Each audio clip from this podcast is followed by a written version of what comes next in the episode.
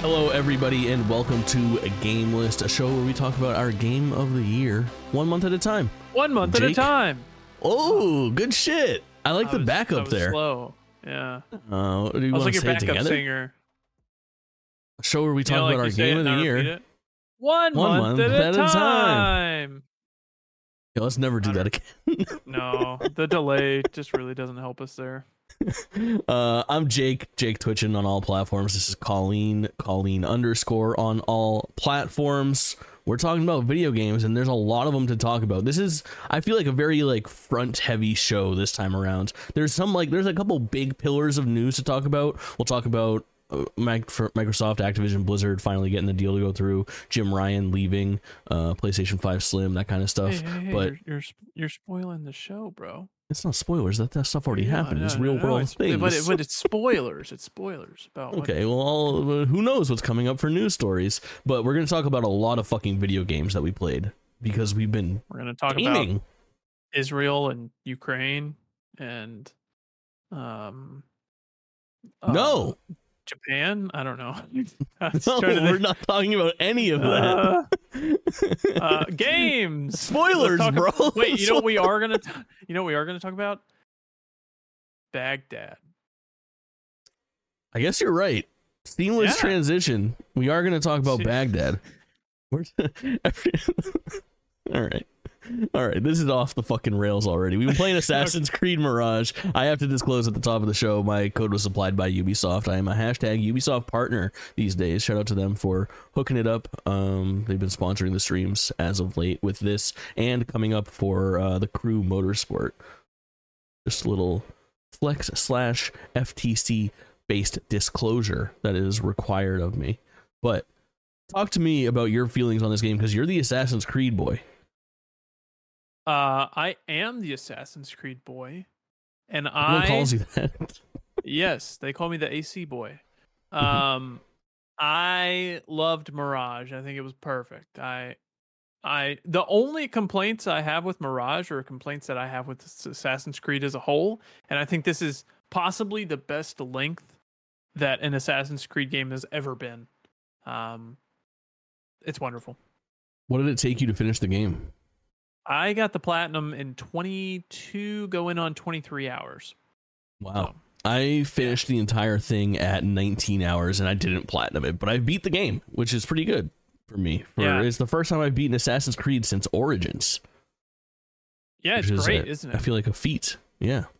it's uh it's it's like they really like pared it down a little bit they cut out a lot of the stuff that was in uh valhalla and whatnot um but it's just it's it's like lean it's like a lean working machine if you know what i mean it's yeah. like it's it's, actually definitely like it's kind of a messy video game. it is yeah It's For like a little rough around the like I love it. It's a yeah it's like a gamer ass video game. It is not a game where you're like you gotta tell your friends like you gotta check out the new Assassin's Creed. Like it's a technical marvel. Like it's like it's like an arguable step back in a lot of ways, but they needed to do that. Like it's such a weird little video game. I ended up adoring. Um it's making my game list. We'll get to that in a little while. It's in my top 10 now above a bunch of games that I never thought it would be on top of. Uh but you want to talk about some like shortcomings that you had with it? Like I, I feel like combat is yeah can- generally com- bad. combat's pretty bad they have like the one singular move that you can do is just the slash your sword um Yeah. which is is a notable step back from Valhalla. Mhm. Um, but I I think what I'm really getting at here is like this game is free of bloat. Like everything in this world is intentional, Mhm. and the light combat in in this game is is intentional to try to push you towards stealth, which I like. That like, Yeah. that's why I like these games is the stealth aspect that has been uh grossly absent in the past couple entries. Sure. I Um, think I think that the stealth stuff for I'm not really a stealth guy, but it kind of worked for me because it was simple. Yeah, yeah, it's not it's not overcomplicated by too many different mechanics and too many different tools. you have your six tools at at most, and you know how to use them. They're very simple. I I only ever used two tools, and I used The throwing knife and the smoke. throwing knives I used pretty often, and I had like the stink bombs or whatever, the smoke bombs Oh yeah, uh, that I used probably seven or eight times throughout the whole thing. I didn't unlock any more tools. Um, Um, yeah, throwing knife was good. The sleep dart's great, just because it's almost like another throwing knife where you just stick them to sleep and then run up and assassinate them. oh, cool. Um, yeah. Uh, they have the noisemakers, which you can turn into pretty much little grenades later on, um, or like incendiary grenades. They've got um, the smoke, which you can use to heal yourself as well. You can upgrade it. Um, I like the upgrade paths of these tools. They weren't like one dimensional. You could kind of upgrade them to certain ways that would make you more lethal or like um, more uh, non lethal, I guess, if that's yeah, thing. I think when you say upgrade pass too, like that's another thing is like your general skill tree is also very pared down. That was such an overwhelming It's- thing in the Oh, previous games and this one is just very much it's like two or three it's three trees uh with like a maybe a dozen skills in each of them less 10 10 skills that's- and Maybe, yeah. by the time you're done you've unlocked most of the stuff that you want i will say that like I was almost like more infatuated with the first half of the skill trees than I was like Sure, the second yeah. half. Like I definitely that's found fair. myself at a point where I was like, well, I've got seven skill points. I might as well get this bullshit that I don't need. Um, just kind of like uninteresting shit. It's a it's a really like again. I, I'm having a hard time like talking about this game because it sounds like everything that I want to say is negative about it because it's like, well, this isn't as good as that, and this is like a little bare bones. But it's it's truly exactly what I needed it to be, what I wanted it to be, and because of that, it feels like such a tight package. It's very fulfilling Yeah. to be able to get through that game. And I think uh, the one thing that I'm super hot on, I guess, is the story being very self-contained. Uh, obviously, the Assassin's Creed story over the past like decade has gotten extremely convoluted from where it once started. I mean, that was like one of the things from the original Assassin's Creed is that when that game launched, we had no idea. Were you? Did you play Assassin's Creed one day and date? Like it was like 2007 maybe on the Xbox 360. Dog, I was I was seven years old. I was not playing an M-rated game. Okay. All right, cool, cool, cool. All right, so like when the original Yeah. Assassin's Creed came out, it was mostly like Prince of Persia fans that were playing it, right? Originally Sure, developed as a was Prince of originally Persia a game, Prince of Persia game. Yeah. Became its new IP. So I was really hyped off of it, and all of the uh, marketing and stuff just showed it as a game that took place, you know, whenever with Altair and all that stuff. And when you started that game up, and it had all the like Abstergo stuff and Desmond Miles stuff, and this whole like current timeline thing, it was a complete surprise. That was not in marketing or talked about beforehand whatsoever, and that has become such a pivotal part of what the story is in the Assassin's Creed games, and that is for the most part just absent. There's a little bit of voiceover in the first 30 like- seconds of the game, and that's it. Yeah. Completely And that's awesome. absent. And it just I- focuses on a, a story that you can follow start to finish. I wish it, it wasn't absent though, because I really like Hmm. that stuff. Um, It could have been a nice opportunity for them to pare that down too and to maybe reset a little bit and give us something a little bit easier to follow. But I don't know. For me, I think it probably would have felt alienating if that was in there. And because I'm not completely caught up to date and I was able to start this. And I think it's worth saying like the Basim is a character who exists in Valhalla and this is technically a prequel to that. But because it's a prequel and because it doesn't lean on required knowledge of its sequel, it's able to exist like this, which is really nice. And I will also say that in a spoiler free way, this game sticks the fucking landing. The final like ten percent of this story, is really well done, super cool, uh, cool like twists, and it caught me off guard a few times, and I think it hit the emotional beats that it was going for, and I had a really good time, man. Like I just like I love this game. Like if I was putting a score on it, I would call this game a fucking nine. Uh, I I just I just love it. It's a gamer ass video game that doesn't overstay its welcome, knows exactly what it is, and it's a first effort from a new team under Ubisoft's umbrella, which is super exciting too that they can pull this off. do you have the team name? I always forget it. No, you're on it. Um, You're on the case. Um, because I mean, I'm I, sure it's uh, made up of veterans that have worked in the last three Assassin's Creed games, and of course, there's borrowed assets and animations. And that's the first thing you'll see if you open up TikTok and search Assassin's Creed Mirage. Is like, uh, if you pet the cat, it's the exact same animation from Valhalla. Like, it's right, uh. Ubisoft Bordeaux. Bordeaux. It's their first, their first, uh, first full game. Which this Killing it. originally, I mean, it started off as a DLC to Valhalla, which you can Mm. feel that. Like you can feel the DNA, which is fine. It doesn't bother me. Yeah, I guess a little bit. I don't feel it that much. Like the fact that it has a completely different combat system, the fact that the stealth works completely differently. I think it's impressive that this game started off as a DLC. I I think I feel it just because I played about a billion hours of Valhalla, or at least it Mm. feels like it. Um, but like it's okay because I, I like Assassin's Creed, and this is this is like what people wanted. This is what people have been asking for for years now is to go back to a smaller game and just have a, like a, a city that you can crawl around in. You know, we haven't had a city like this since Assassin's Yeah. Creed Syndicate So It's been, fucking what, dense. eight years. Assassin's Creed Syndicate was 2015, I think. That sounds right. I can't Yeah. quite remember, I but think Unity was 2014, so maybe Syndicate was 15 Yeah, because they were doing so- yearly at that point.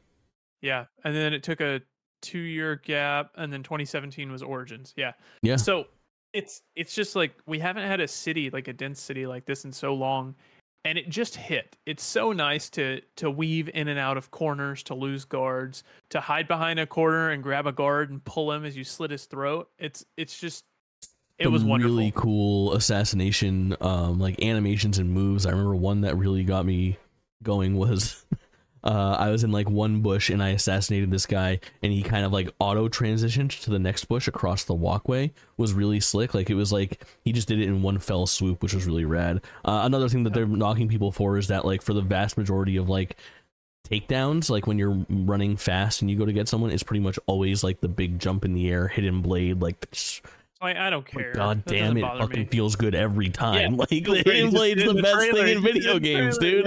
yeah. There's nothing like it. It's the fucking best feeling in the world. Of course we love that shit. Um, yeah. Red hot. Red hot on this game. You know, it has gotten me to re-download um, Assassin's Creed Unity, and I was playing through Yeah. some of it the other night. And man, if they remastered Unity, it would be a ten, an Yeah. easy ten.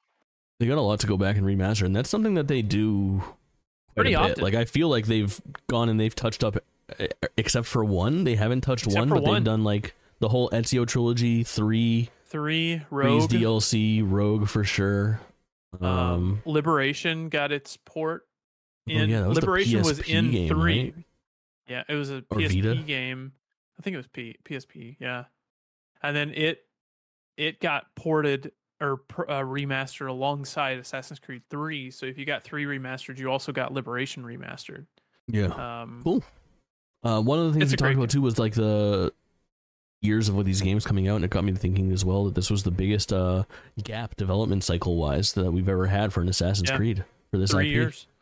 Last time we had an Assassin's Creed was twenty. A mainline uh, was 2020. There's been t- although there's been tons of DLC for Valhalla. Yeah, that game has been fucking supported with like free and Yeah. paid DLC, which has Yeah. been pretty cool. There was like an there was like a weird DLC. They were still putting out Odyssey DLC like last year. yeah, uh, they did like a in. crossover. Yeah, yeah. I don't know how I, I kind of wish they had taken all of that manpower and dumped it onto a new game. Um, like I really love what Sony Santa, Santa Monica does is they just put out their game that they're happy with and they move on to the next one. and they fucking go away and yeah. yeah, and it I love that. I'm I much prefer that over DLC because you guys know how I'm That normally anti DLC.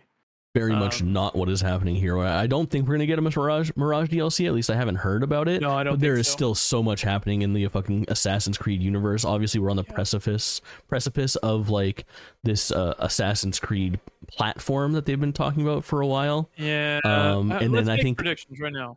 Next month is the Assassin's Assassin's Creed, VR drops. Yeah. like the Nexus, VR thing. or- yeah. Then there's Ra- Jade, which is the It's the mobile, mobile, one and Yeah, that one's in in China, China. Yep. Yep. And then there's Red, which is Japan. which is Japan, and then there's Hexe, which we don't know much Right. about yet, but it's going It to be like they- Salem witch trials, right? well either Salem witch trials or there were some witch trials in Germany as well. Um, and uh, it's supposed to kind of redefine what Assassin's Creed can be, which I Hmm. feel like they say that a lot. But I'm kind of curious how they take a more horror aspect, a more of a horror look on Hmm. Assassin's Creed. I want it so bad. It'll be excited. interesting because it sounds like if Red is starting to start sort of look like a different type of game, and then Hexe's a departure too. I wonder if we'll be like, geez, just give us another fucking Mirage after all this shit again. like, Well, I think I think Red's going to be more like Valhalla than anything. I think it's going to Yeah? be more of a Valhalla. I mean, I, of it's got a Tsushima game. Tsushima. Yeah, it would be my guess as far as like what it's gonna play like. But uh, what were you gonna Well, say? yeah, but on? in terms of like world, how big the world is and how long the it, game is. I think Oh. it'll be more Valhalla size. Yeah. Uh, which it's kind of like Ghost of Tsushima has destroyed my desire for a Japanese Assassin's Creed because it did everything I wanted it to I do. gotta play that game. I've only played it for a couple hours, and I loved what I played of it. Wow, that sucks. I've Big got gap, right? platinum on that game twice. Big gap. That and like Metal Gear Yeah. are like two that I'm really missing out on right now. Metal Gear I might fix though in a couple days. Uh, 24th the collection comes out. Uh, go play Mirage. It's only fifty bucks. It's not a full seventy dollar video game. It's worth your time. True. Uh, what did you? You said you were gonna some sort of bet, some sort of wager you had in mind. Oh, oh, how long? Uh, let's let's let's make a bet or like a uh, a prediction on how long Assassin's Creed Infinity will last. Their their new. I think you're gonna nail Infinity. I actually think that Infinity's a really good idea. All right, I'm on board with that. Hear me out. So, I think that there is a market for multiplayer Assassin's Creed, and they've tried it before, and it's been okay. And what they're That's- trying to do here with Assassin's Creed Infinity, to my understanding, this is the way that I interpret it. And I've only kind of heard about it at these like couple Ubisoft Assassin's Creed events over the last few years when they've talked about it publicly. But in my head, what Assassin's Creed, what did you call it? What's the name of it? Infinity. Infinity is like a free, persistently updated, shitty kind of Assassin's Creed hub world, where from this hub world you can get things that you like. Like you'll probably have like a created character assassin that my guess is probably exists in like the real world along with like Desmond and uh like other characters and you exist in this and it's kind of your portal with things that carry over. So when you're getting your Uplay achievements and shit like that or you buy your Altair costume for Mirage, that comes with you into Assassin's Creed Red and Assassin's Creed Jade and Assassin's Creed Hexe and things like that. So I feel like if you use that to wrap around all this stuff and then you pick a platform and get your Ubisoft ID all synced up with it and then enjoy your individual Assassin's Creed experiences the way that you normally would, but almost via like story based DLC for this one platform, it could work really well. It sounds unique and it sounds like a model that a lot of people could follow and probably do well. Like I could picture Call of Duty doing something like that. They're they've kind of started to do it. Have you played Call of Duty recently? Uh, yeah, I know what you're talking about with it. Yeah, it's it's similar. how it's kind of. it's kind of like its own launcher now. Like the game Call of Duty is just called Call of Duty, and from within you get Warzone and Modern Warfare two and three. And That's pretty much what Infinity will be, from what I can tell. Is it's going to be a launcher for games. So there's like a quote that says, um, "I'm not even going to try to say his name, but Sure. he's a guy that works at Ubisoft." Um, but it said uh, the idea is you'll be able to buy you or Assassin's Creed games as separate boxed products, but if you install them, the first thing you're going to see is the Infinity Hub Mhm. and that's where you'll where you'll launch Red or Hexe. So it's pretty much just going to be like a launcher on your console, which I hate. I Uh, I I would rather have Assassin's Creed Hexe, Assassin's Creed Red, Assassin's Creed Mirage, rather than oh, loading into a launcher and then launching a game from there. Just what what's As the a- point of this extra barrier? PC gamer, uh, I've gotten past the whole what's the point of this extra barrier to just realize that people love creating fucking ecosystems for people to exist in. and It gets their That's rocks that's off. fair. Um, and it was funny, like we were talking about that Call of Duty new platform being like it's basically like you have to like load an entire game to get in there and then choose a game and then load that game from there. It's like they've created the world's heaviest launcher on your Yeah. on your computer, like as opposed to like Steam that's like so lightweight when you run it and shit like that. Like you can basically always have it open, uh, Yeah. that kind of thing. But um, you mentioning that and me thinking PC got me thinking of like one thing that I wanted to kind of talk about and kind of like a funny shared experience with you and I as well Oh. um, was that I played this game on PC. So you obviously played on PlayStation 5 as you tend to do with like I'm assuming a fucking physical copy and shit. And the Yeah, code that was supplied to uh, me by Ubisoft was uh, a PC only code. So uh, they were nice enough. Obviously I took advantage of this. They gave me early access to the game. So a day before it came out, I was able to hop on stream. I had Twitch drops on twitch.tv slash Jake Twitchin where you could watch me play the game 24 hours before it came out, which is great. The downside was that I had to play on PC. That was the only code that was available, and I had it through like Ubisoft Connect. So I was terrified because I have not a good computer at this point. I have an okay, passable computer. It meets minimum expectations for Assassin's Creed Mirage, but when you figure in streaming and gaming on the PC at the same time, those are two very taxing processes, and it can really lead to disaster. So I was super worried about playing this game on essentially day zero, um, patch wise and functionality wise, and I did have to run it on like pretty low quality to get everything working. But for the most part, a very, very smooth experience. But I did have to make the game not look as good as it possibly could. Uh, and playing off stream to finish it up, I think I streamed like 10 hours of the game, the first like 66% of it, I would say, two thirds of the game. And then I finished it up off stream so I could have that like authentic experience that I could speak to it and like see how it actually looked and how it was like truly meant to be played. And I just closed that. I was like, listen, if you guys are playing this on your end, you're gonna have a, probably a better end user experience than I'm having right here. But you came in and you're like, at least mine's not looking like it runs on PS2. And then I go to your stream, and what was the line that you said? It was so fucking good. Uh, I I jumped into a uh like a pile of of flowers Yeah.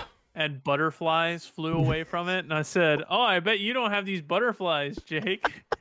And I And, most uh, certainly did not have butterflies in my game, and I felt nothing but shame. Yeah. Um, but the fact that the game uh, was able to run on my hardware, able to stream, able to be dropped down so low, but also look so good, um, Sure. I think is a, a technical feat. That the fact that the game that doesn't have, um, you know, doesn't have a bunch of fucking technical glitches or issues running is uh, always good in the world of games being shipped Yeah. unfinished and having huge, huge fucking disasters all the time. So. I mean, it it ran perfectly without a hiccup on PS5, and it ran super well on your old crappy PC somehow. Yeah, for sure. GTX 1080 coming through. Making Yeah, it like fucking that. happen. I remember when that card was the thing to have when I was in like high school. I know. you um, know what? It's still like the GTX uh 1080. What's the fucking super edition? It's like QT or something like that. TI, T- not. QT. Got it. Uh, is still like regarded as like one of like the best fucking cards and the one that stands the test of time. And I should have splurged and spent the extra what Yeah. 200 150 bucks that time but the gtx Yeah. 1080 is holding up baby i always say like my my basic plan is i do so much streaming and so much pc streaming at this point that when i'm trying very hard to run this computer into the ground as far as gaming goes and then i'll just full upgrade and buy a new computer and then use this as a streaming dedicated computer and run the new computer hdmi wise into that computer so that i can not tax that processor and graphics card to stream and then uh do the whole double Yeah, keyboard fair. thing yeah i think it's the way Yeah. to go we're not slowing Yeah. down, baby. Uh, speaking of not Creed. slowing down, I've been playing Sonic the Hedgehog. Oh, I fucked up the transition. Hold on. If you're watching the video version, Ah. don't worry. We're on it. We're on it. Uh, I've been playing Sonic Superstars, man, and I've been loving it. Uh, this is the very timely one. We're recording this right now on October 18th, and it is now uh, one day after the game came out, and I'm about four, maybe six hours into the game, and I am honestly over the fucking moon. Sonic Superstars is really, really good. Um, it's getting like sevens around the board, which I feel like is a little low. Um, it's feeling like an eight, eight point five, maybe even a nine to me. This is a really old school, old fashioned Sonic game with just a very nice coat of paint. Now it's tough because I think a lot of people are comparing it to Mania, which is overall a better video game. But this has a lot going on that makes it feel uh, very modern. And the thing that I've been blown away about, and I feel like I want to have a different through line here than what a lot of people have for this game right now, because a lot of people are just comparing it to Mania and talking about the multiplayer and talking about the power ups and stuff like that. But for me, what's really sealing the deal for me and what's making this a special Sonic game to me is the level design and the platforming mechanics in this video game. So I'll go over like the brass tacks. Obviously, this is the first like Sonic game where you can play maybe not the first, but the first 2D Sonic game in a very long time where you can play multiplayer, four characters. Each of the four characters, Knuckles, Tails, Amy, and of course Sonic, play slightly differently, and you share a screen together. And I can't imagine it's that good of an experience because this game does move very quickly. It's a fucking Sonic game. So if you have trouble playing four players on Mario, imagine how nightmarish it's going to be when Sonic is fucking hauling ass to the right and Amy's slacking behind on the left. It can be a whole goddamn situation. Um, but that all being said, 2D side-scrolling Sonic game controls very traditionally. There's no homing attack or anything like that. It is very much um, in the vein, mostly like if you have to compare this to a single game, Sonic Superstars is the most similar to Sonic uh, Sonic the Hedgehog 3 for the Genesis, Sonic 3 and Knuckles maybe. Um, what's cool to me about this game is that, and I, I'm not exaggerating. I'm a hyperbolic person. I know but I'm not exaggerating here at all when I say that every single level introduces new obstacles, mechanics, and enemies and bosses that I've never seen before in a Sonic game and I've never seen before in this game. It is staggering the amount of gameplay variety that they've put in. And I don't mean like, oh, in this one he's riding a cart, or in this one he is, you know, uh, flying through the air, or anything like extravagant like that. It's more in the design of how you accomplish your task of what is essentially just going left to right. It's a side scroller, baby. We love this but there's just always something new and exciting whether that's like an underwater jet stream or you're bouncing off of these like uh, missile silos or you're on this kind of like uh, pressure activated uh, roller coaster type of thing. Last night I played a level, the most challenging level that I've played so far that I ha- thought had a very very cool mechanic. You were in this like futuristic kind of uh, I don't know, like city slash factory type of situation. And in the background, there was a giant Eggman drone that was rigged up with explosives. And when you start the level, it has like a meter and the meter starts to fill. And i'm like what the fuck is this meter? And what the fuck are these buttons? I didn't understand. So i started like i hit the buttons and then i try to progress and figure out where i was going in the level. And eventually the meter got up to red and the thing fucking self-destructed and i died. And i realized that the buttons in the level had to be touched and every time you touched it it reset that meter back down to zero. So it had this really cool like touch and go of like you can go and do your platforming and try to progress but if you don't do it fast enough you need to backtrack to that last button and reset that eggman thing or it's going to blow. Just really cool unique things like that which are really special to have.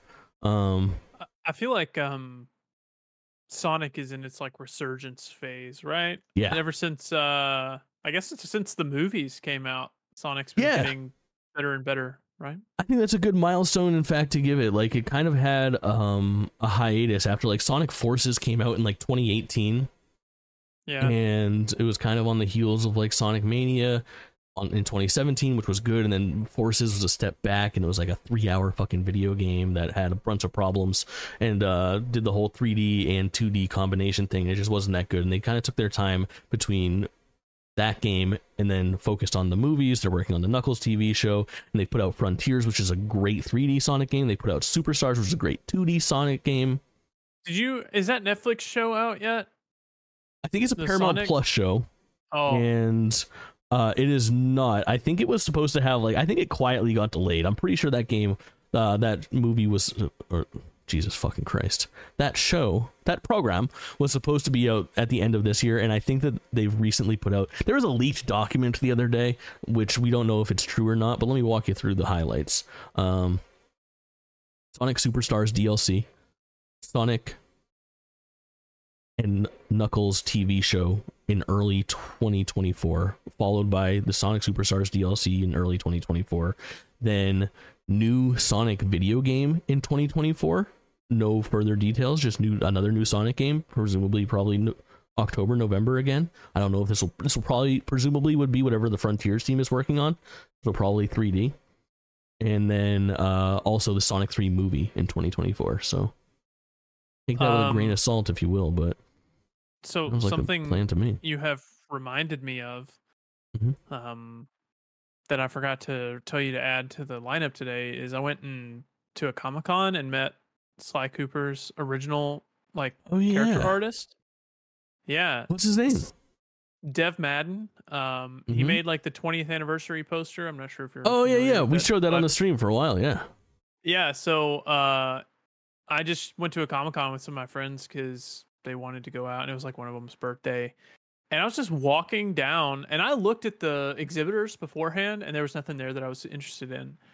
And uh, I was just walking down like one of the one of the halls, and I saw the the Sly Cooper 20th anniversary poster, and I'm like, oh my gosh, somebody's just selling dupes of the Sly Cooper 20th anniversary poster and I went, I was like pointing at it, and then the guy standing there is like, "Oh yeah, I'm Dev Madan. I made that." And I said, "Hold on a minute, you're Dev Madan?" Because I'm like, Dev Madan made Sly Cooper. He's he's the original like creator of Sly Cooper. So I had like a freak out moment and uh talked with him for a while about Sly Cooper stuff. Oh. Um, so I have I know I'm getting off topic here of Sonic, but um It's on topic. It's a 3D platformer, baby. yeah, 3D it. blue platformer. Loop it in. I, I uh so Mostly blue. I have the inside scoop about a Sly Cooper remaster. Okay. Drop it. The exclusives. He- game. This is a game list exclusive. This is literally a game list exclusive. so I world talked with them, premiere. and I said I I said like um what about a remaster? Like I've been begging for a remaster for years and he said he's chatted with people at Sucker Punch recently Hmm. and they want to do it. They want to do a remaster or a sequel or a remake. Like they want to put out more Sly. But the higher ups at Sony aren't greenlighting it because it's not going to make enough money pretty much. It's not going to be a You Ghost ready? of Tsushima. We're getting a little bit ahead of ourselves, but I'm going to tell you this. This is how it's going to happen. This is how you get It Sly. change. This is it's gonna change, and this is why. Mario resurgence is upon us. The TV show, the movies exploding. Yeah. Mario Wonder rave review scores. More on that next month on Game List. Sonic Superstars movie franchise, new games, 2D, 3D, all fucking slapping. You know who's gonna notice? Not Sony. Sony's got their head up their butts right now. Shuhei. Microsoft. Ah. Microsoft. They have Rare. They just acquired Activision. I- they now have control of Spyro. They have Crash Bandicoot. They have Banjo Kazooie. There's going to be a 3D platformer resurgence in the near future. And at that point, once you have all of these pillars start to form themselves, it'll history will repeat itself. You'll have Mario. You'll have Sonic. You'll have Banjo. You'll have Crash. You'll have Spyro.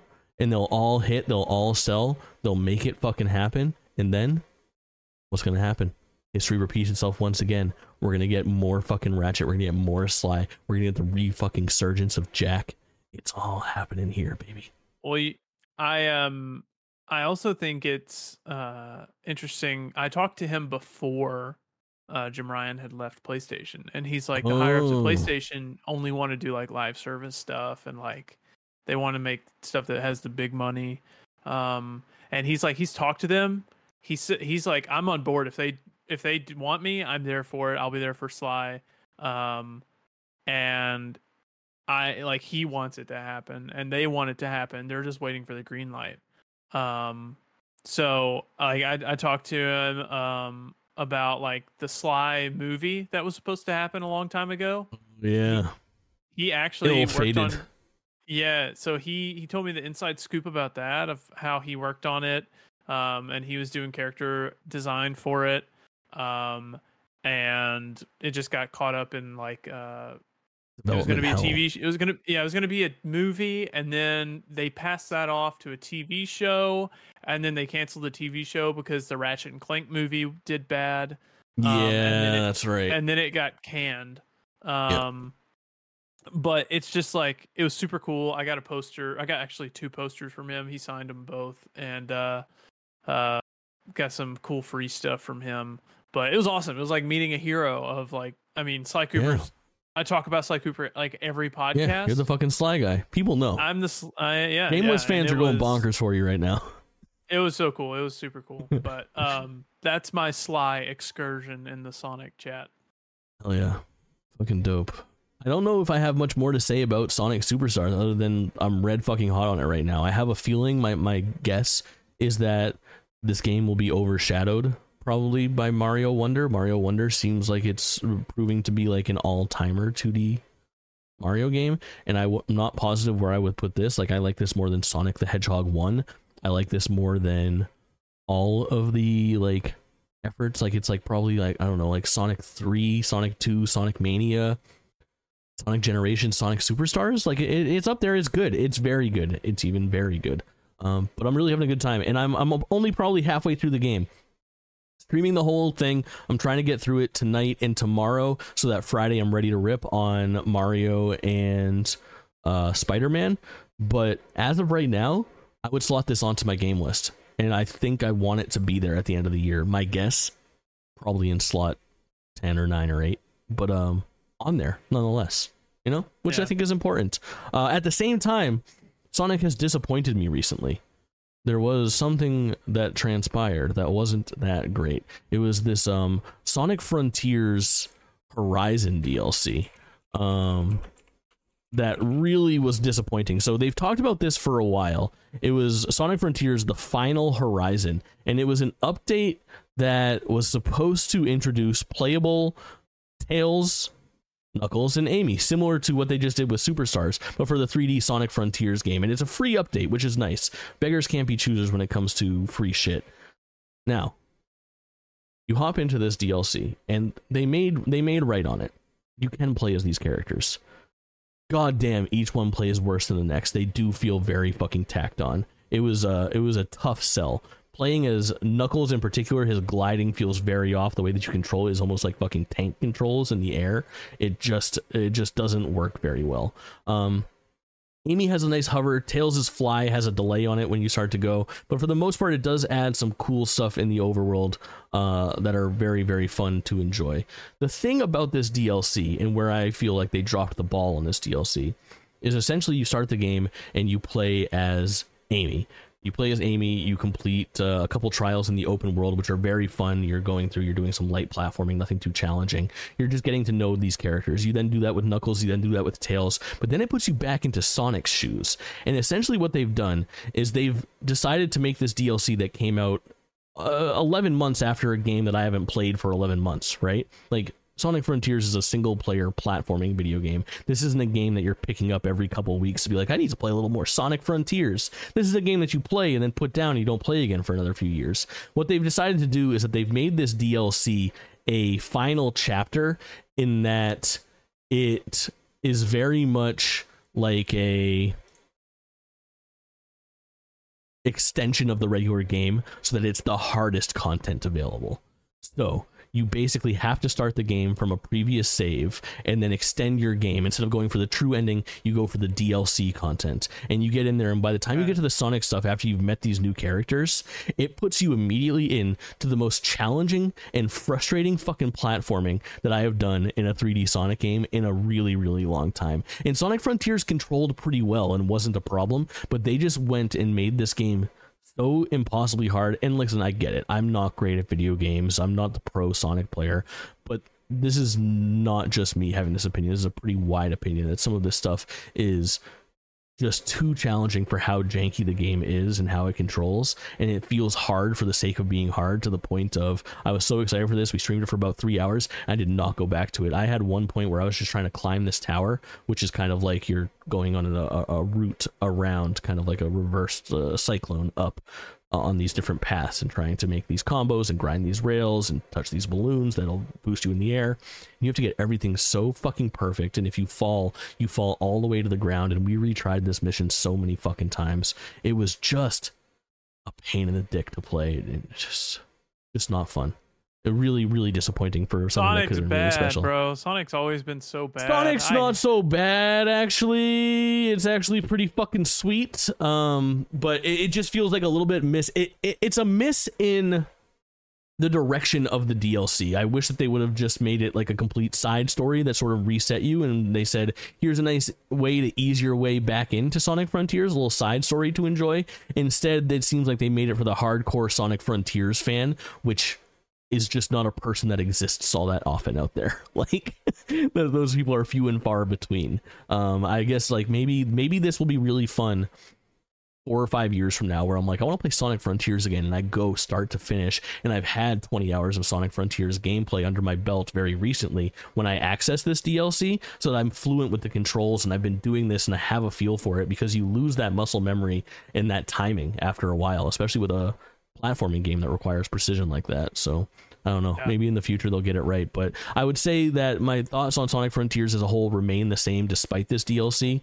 It seems like they're head is in the right place and if they are using this and the team is indeed working on a sonic frontier sequel that has playables knuckle tails and amy let's get that jankiness out of the way here let's get the feedback from the community let's apply that to this next game so that if you do indeed shoot for the fucking stars again mm, maybe you land on the moon uh, i don't know i don't know we can we can pray but either way uh, a little bit of a hiccup in what's been a very successful few years of Sonic the Hedgehog. Um, what do I have next? I have no fucking transition for this, but I hopped in and played the Call of Duty Modern Warfare 3 You know beta. what hasn't been a successful couple of years? Call of Duty. Yeah, yeah you kind of nailed it, man. This is such a conundrum. What do you know about Call of Duty Modern Warfare 3? It's it is the definition of reduce, reuse, recycle. Um, Mhm.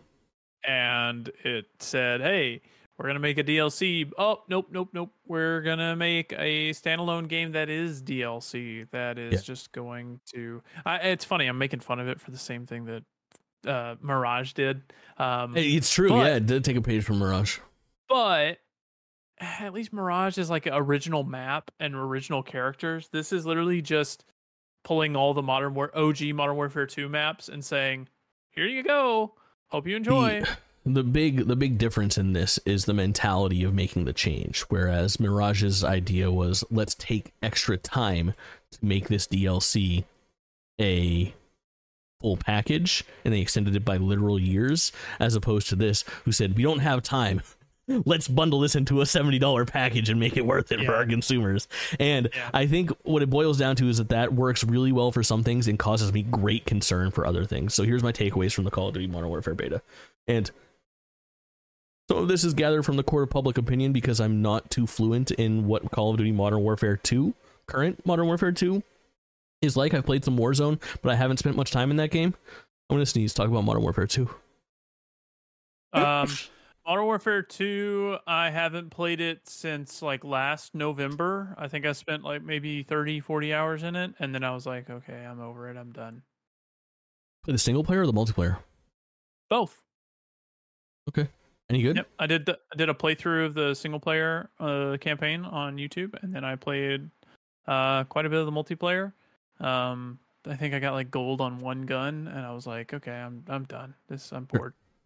So, what's interesting about Modern Warfare 3 is that originally it was going to be Modern Warfare 2 DLC. It was going to be based around classic Modern Warfare 2. So, their plan was for the latest Modern Warfare 2, let's bring all of the classic maps from Call of Duty Modern Warfare 2, the original, which came out in like, what, 2007 or 8 or 9 or 14 or Mhm. something like that. Seven, And- eight, I think. That stays the same in Call of Duty Modern Warfare 3. Call of Duty Mar- Modern Warfare 3's multiplayer is built very heavily on the bones of Modern Warfare 2. In fact, it's almost identical. However, there are actual gameplay touches. The game does control and feel differently. Um, they have changed things to make it feel I believe faster and definitely a little bit more arcadey. They've taken steps away from the sim type gameplay and made the whole thing feel a lot tighter, a lot cleaner. Um, and it, it makes me feel like I'm playing those older Call of Duties again, even more so than that reboot of Modern Warfare did a few years back for the first time, which is nice. So the multiplayer is sound despite not being maybe a full competent package. Where I'm concerned is they're tacking on zombies and a campaign to this game, a game that Yeah, materialized. zombies look so bad. Zombies just look so bad. Yeah, it tends to. What does it look like?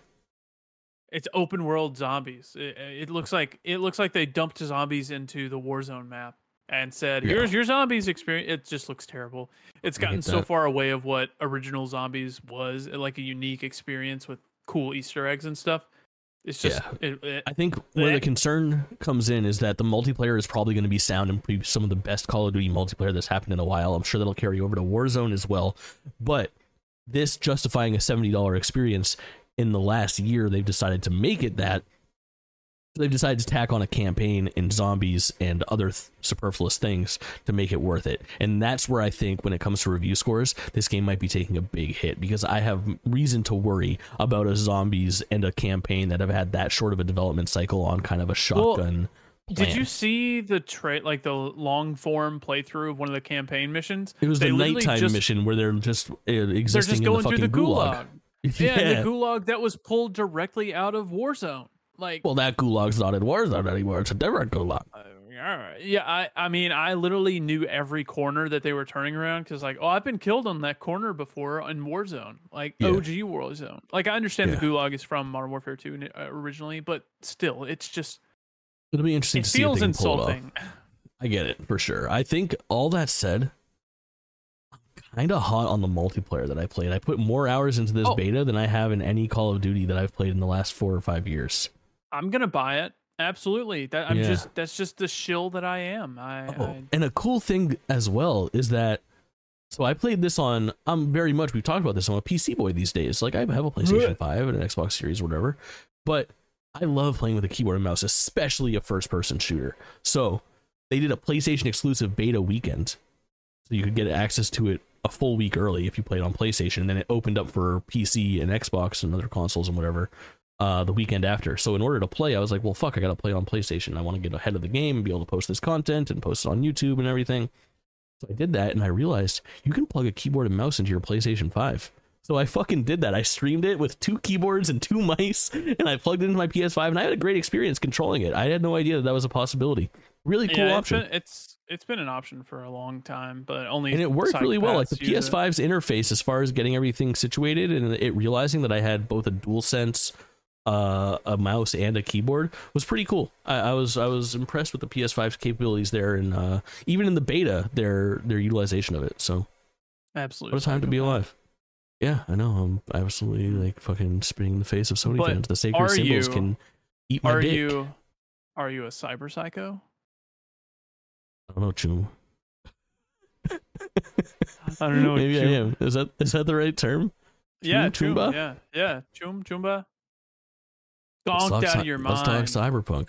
I want you to talk cyberpunk first because I feel like maybe I haven't. I was trying to remember what the timeline was for us creating game list and me playing cyberpunk. I think it was a year Yeah. early. But Yeah, you did not. We Tell me you have about- talked very little about Cyberpunk on this show. tell me about your cyberpunk because you're late to the game. I, I was in the there Well, I bought one. Cyberpunk for PlayStation the day that it came out. I pre-ordered I remember you you did an unboxing thing and then you never touched Never it put the disc It's in like, my oh, thing, and I actually did go back like maybe like a year and a half ago. I did like a little stream where I played like the opening like hour and a half of Cyberpunk on consoles when it was like fixed for the first time or something, and I thought it was cool, but I never got into it. And again, it was one of those things where it was like that game you can't play in third person. I'm stuck playing on a controller. Nothing feels right. I was like, ah, all right, I'm out of here. But I've always had it in the back of my head of like Cyberpunk seemed cool. I could get into this, and I guess I gotta thank Starfield a little bit for making me desire uh I don't know, immersive game like this. What would you call? What, what what's the common Star- thread between? Starfield Starfield made you want to play an actual good RPG. That's yeah, I guess so. Yeah, sure, we'll call it that. Um, yeah. So I was like, you know what, Phantom Liberty's coming out, and they're starting to tote this like 2.0 update. And I was looking at it, and it's like 60 bucks. And I was like, at some point, they're gonna drop this game on fucking Steam on sale to promote Phantom Liberty. And sure enough, they dropped it like 36 bucks. I had seen it for 30 dollars before, but the Wait hype was real. You played this on PC? Yeah, baby. Oh my god! You already own it on PlayStation. You could have gotten the PS5. I traded it in. You traded it in. Yeah, when I Oh bought it on PC a couple of weeks ago. It's the fucking Miserable, best decision I've ever made. I played it on PC. I couldn't be hotter on it, so I rebought it. I'm now fucking hundred and six dollars in the hole on fucking whatever the fuck on Cyberpunk, a game that I hadn't even played. And uh, truth be told, I'm not done. I just started Act Three, and I started doing some side missions, and I've fallen off right now, um, because I've got Yeah, some other I've- games I've- that I've been playing. But I've been goddamn, pestering him to finish it. Just it's gonna have to wait. It's gotta wait until At- Jake, Act, season. thr- Act Three is one mission. okay. But I I gotta get back into it. I gotta I gotta immerse. I gotta immerse. Um. Okay. That's fair. I had a wonderful time with Cyberpunk. I'm about 30 hours in, and truly one of the best. I, I, it's not going to make my game list because it's not a this year game, but Cyberpunk 2.0 and the time that I've spent on Cyberpunk this year uh, has been immaculate. I am. Was that a shot away. at me for putting it on my game list? No, you can put it on. You're playing Phantom Liberty. It's different. You're going to talk at length You about should that. I'm play not- Phantom Liberty. It is everything good about the base game turned to ten. Like I it believe is you. Amazing. It's got to get in line. November's a little light. December's very light. Maybe I find time for it, but that's why I'm letting it linger right now. Is because I don't want to just hop into Phantom Liberty sight unseen. I'll be able to hop in. I'll be able to do a little bit of shenanigans, do some side quests, figure some stuff out, hang with Judy, my my fucking baby forever, and then uh There- make it happen. There's a uh, there's a new best girl in the expansion, No, no, I'm better than Judy. better than Judy. I threw everything away for this girl. Judy's kind of fire. I will say I was always a Pan Am guy. Um, initially when I played this back in 2020. Um, still love Pan Am. Still prefer Pan Am, but Judy Ah. grew on me a lot this playthrough. Um, I played as a guy the first time I played. Now I played as female V. Um, just kind of get both sides of the voice acting spectrum, I guess. And they were both great. People people don't give the guy enough credit, honestly. Do they give the Um, girl a lot of credit? They give the girl a lot of credit. Yeah. Well, she deserves it because she fucking crushes it. I was so She sold on that female voice actor. There's like a voice line really early on when you're in the car with that old guy, and With uh, Dexter DeShawn. no, no, no, before that, older, Oh, older guy, uh, oh, uh, with like uh, Albert or something uh, like that. I don't remember his name. He's very old.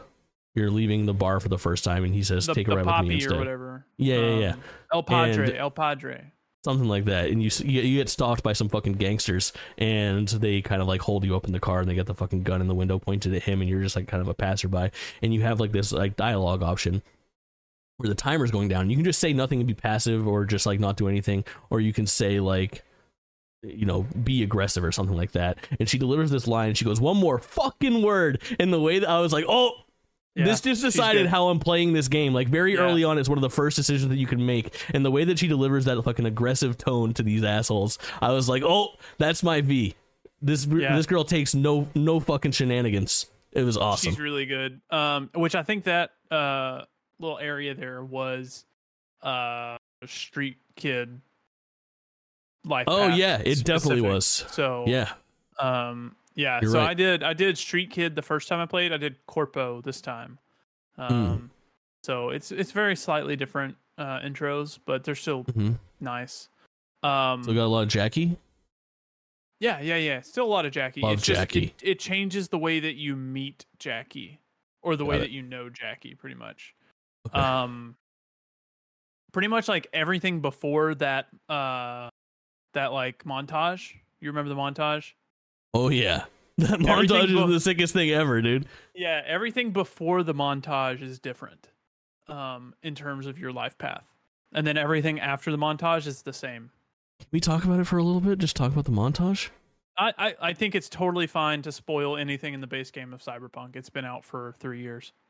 I don't think I don't feel the same way. I feel like the 2.0 has caused a resurgence in that, and that if you're saying that, then I start to get terrified as somebody who's only halfway through base game, and then you can start spoiling the ending and shit for Well, me. Well, I'm not going to spoil the ending for you. I get it, but let's talk about like opening hours are on the table there. sure, yeah, that's fine. That's fine. All right. Act one is on the table. Act one, Sure. cool. All right. Yeah, So everything Act through one, Act sure. everything through Act two. So Everything through couple the highlights for me, and slightly after it. Um. So a couple a couple highlights for me is that montage at the very beginning of you and Jackie existing in Night City is some of the best like short form. I don't know if I'd call it character, but world building is what it is. It's world building, and it's fucking phenomenal. It's a clinic in how to do that. Like it is such a fun montage. It is such a cool montage. There's so much happening, and I felt like it did such a great job in a short period of time making me feel like oh this is my fucking ride or die homie like like none other i i Yeah. loved jackie from that moment which obviously made jackie's death which i knew in the back of my head was coming because they showed that in promotional materials so early on I remember watching the think so. whole fucking thing with like Dexter and that mission gone wrong and Jackie not making it, which is such a crazy thing to spoil in like one of those like CD Projekt Red things. Um, Yeah. and then the other really dope thing is that obviously Act One ends, you lose Jackie, but you gain Johnny Silverhand. And obviously, like I get the Keanu memes and stuff like that. He's not that big of a deal to me, but goddamn, does he crush it in this role? He's good. And playing He's as so him, good in this game, isn't he? he's so fucking good. I hang Yeah. on every fucking word that he says. It's unbelievable. Um, the fucking mission that you play as him in like the Akimura Mhm. Tower, whatever the fuck it's called.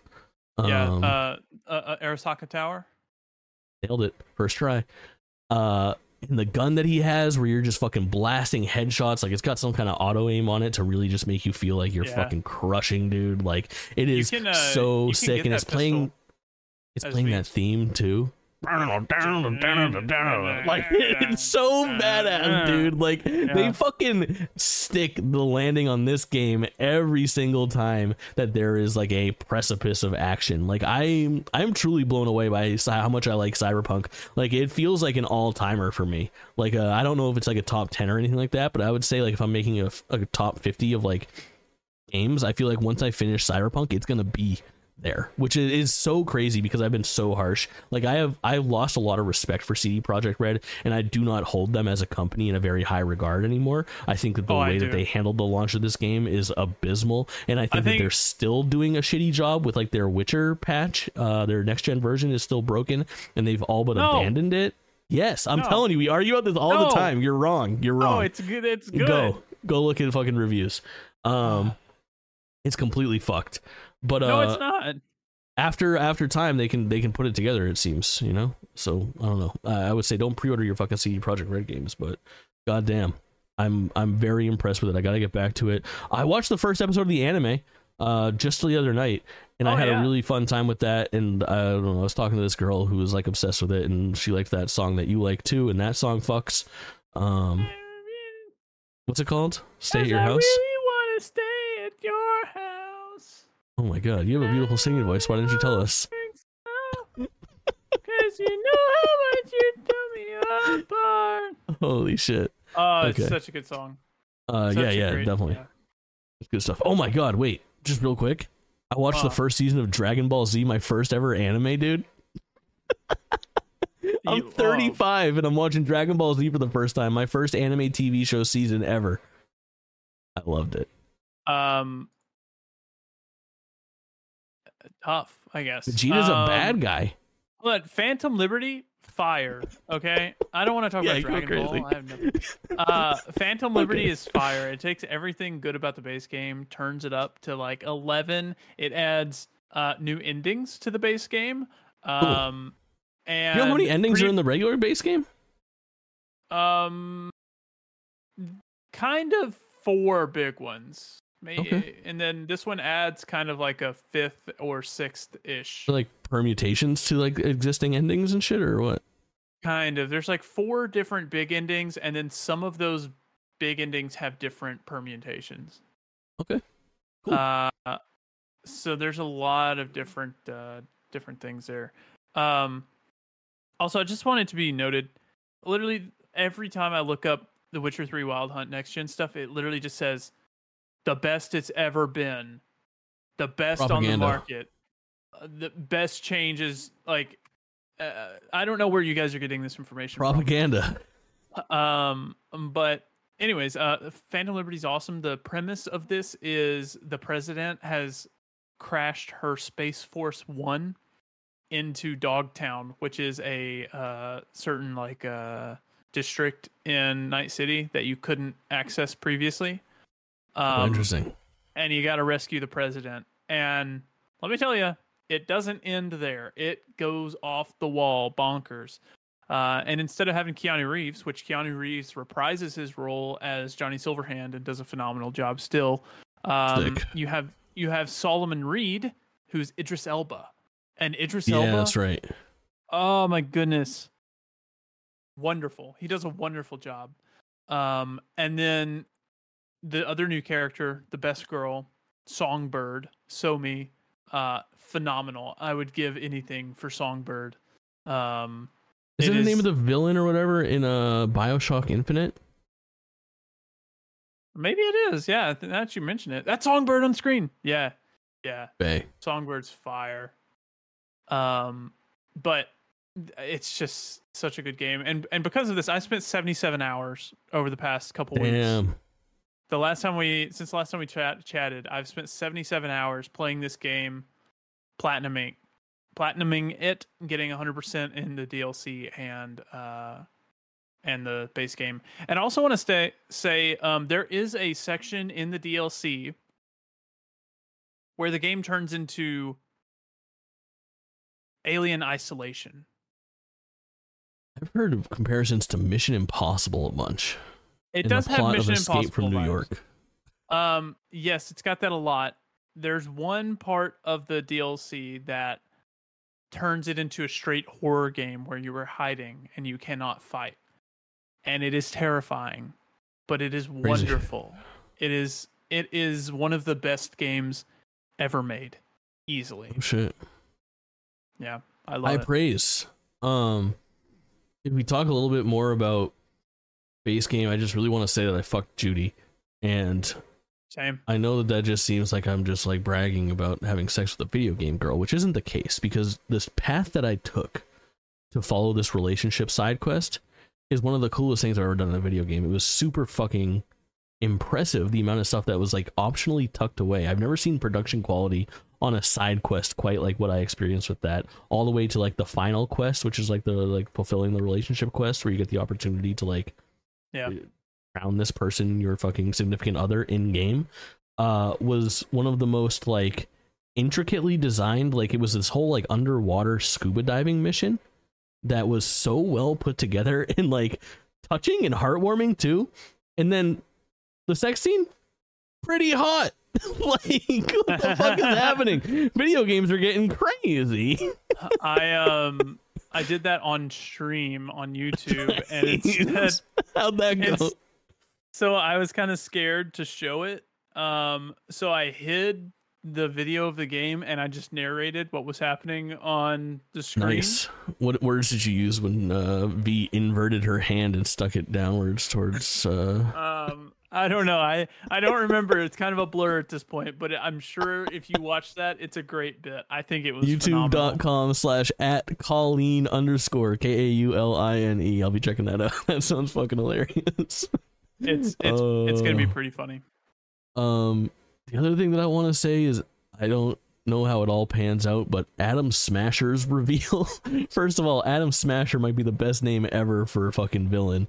And then also the first thing that Adam Smasher says, if you don't know who Adam Smasher is, he's a big, uh, mostly machine, but I think used to be man type of man. Think like juggernaut sized man, uh, who's like all metal and cyborged the fuck out. And you walk by him while you're doing a brain dance as a different character and you're playing as like a Evelyn Parker. Uh, she's Real a doll? toy. She's called a toy or like a doll. Um, Yeah. So it's she's a sex uh, worker. and he says don't you look like a fuckable piece of meat are you something Yeah. along those lines but i go oh, okay Adam Smasher is so intimidating. yeah he's a fucking terrifying Like- man Dum dum dum. Yeah. I want, oh, it's fucking wild um i'm looking up the quote because i think it's pretty good i think it's pretty good oh yeah it's better than i thought it's you look like a cut of fuckable meat are you jeez. fucked up, man. Uh, come to find out, she is. Um. Wait. Have you? Oh, you have finished. You've seen what happens at the end of that quest line because you've uh hung out with have not. No. Um. Yeah, Wait. you have what quest line? The Judy quest line or the Adam Smasher quest line? the Evelyn Parker stuff. I do know what happens with that. Yeah. This game really this game really like makes you feel depressed. It's like It does do that sometimes, yeah. But it's a cool world, and I feel like a. I know it's like alternate reality, alternate history. Like things are already like not playing. Like it doesn't play out from like this 2023. Like things are already different in that world in 2023. But I feel like it's a pretty cool future. Like as far Yeah. as like what it could look like. I I don't know. I think this is probably like the most one of the most realistic takes on what the future will look like in terms of corporations being like the the leader of everything and like people Yeah. just just uh just cracked out on the side of the street For sure. everywhere.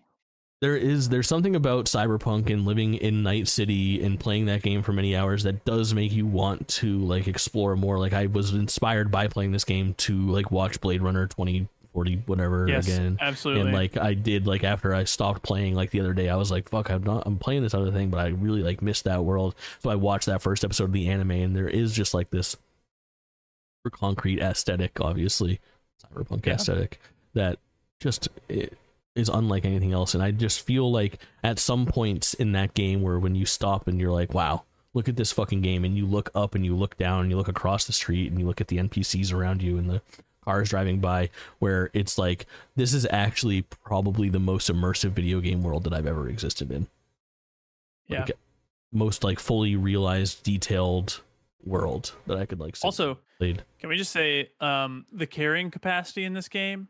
Perfect. You can carry like 40 guns at a time. I have like 600. And Wait. there's just literal like dump stations like every fucking block where. I'm just like I'm like oh there's one of those things I just fucking throw up all my guns into it and get Yep. paid out a ton too. A it's not like ton! garbage. Like that's like my main form of income is just like shitty weapons I picked up off of Joe Schmo who I just slice in half. Oh my god, I use fucking. I, at first I started using katanas which I loved.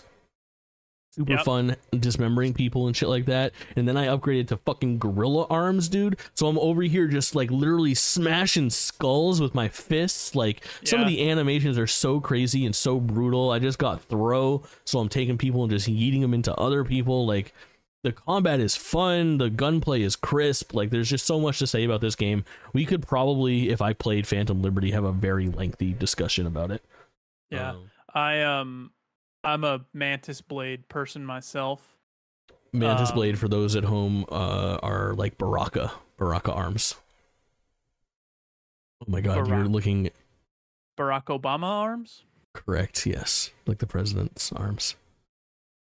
If you're uh, Yeah. watching the video version, you can look at like the literal face of like Kaulin being like Baraka, not understanding. B A R A K A. Uh, yeah, it's it's kind of like Baraka arms, but Yes, more Baraka techy. arms. It's fucking blades coming out of your arms. Well, you know, you could say they're like freaking uh, Deadpool in X Men Origins Wolverine. Those are Baraka arms. No, they're they already were. arms. Baraka was like 1992. He's Mortal Kombat 2. Baraka arms, baby. Nobody knows who Mar- Baraka is. Everybody knows he's actually one of like the seven icons in Mortal Kombat. The icons in Mortal Kombat. Was in our Mortal president named after this guy? He was. Really? Yes. Wow, Yes. that's big. That's big. Yeah, agree. Uh, I don't know. Cyberpunk. um, all right. While we're talking about actual game of the year candidates, let's talk about an actual game of the year candidate for 2024. Any fucking foamers? Listen, it was a meme. I get it. Foam Stars seems dumb. I am proud to announce Foam Stars is not done. Is not dumb. Foam Stars is special. Foam Stars is really, really good. I love it. I think Foam Stars is going to be made or just it's going to either become a complete fucking failure because they charge $60 for it and nobody buys it because you can't really charge 60 bucks for a game like this or 40 bucks or any money for a game like this like i really just hope that they wise up and make this game free to play because if they don't it's going to be so discouraging if this game comes out as a free to play game i really think that it could hit and be a big deal because it plays like this perfect middle ground between um splatoon and fortnite is i guess where i would put it. It does some really interesting stuff and i know what you're thinking. This is just a fucking splatoon clone but it is absolutely not. Kaulin i begged you to play any of this. Did you play any? I I don't know how you can say this is absolutely not a Splatoon clone when it looks exactly like Splatoon.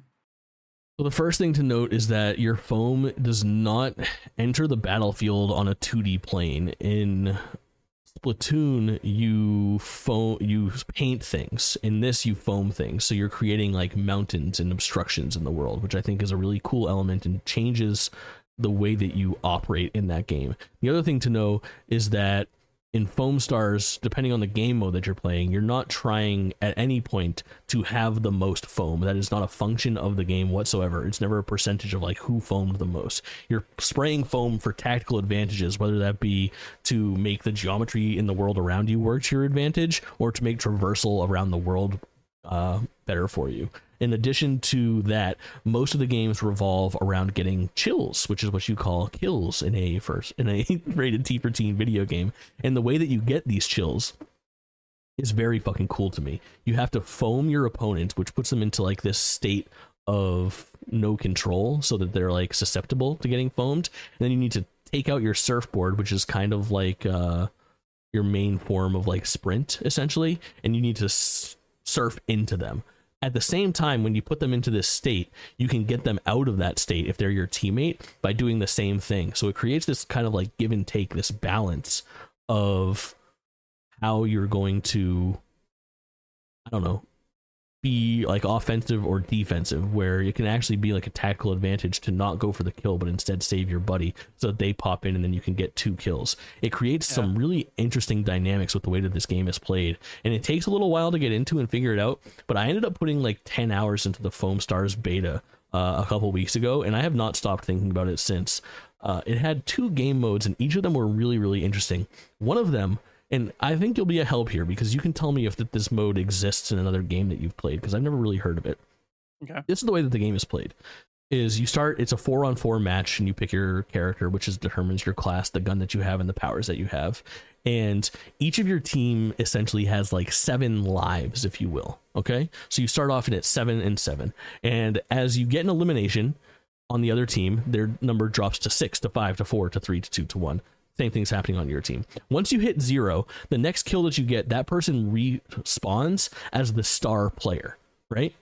And then the person that eliminates the enemy's star player first wins the game.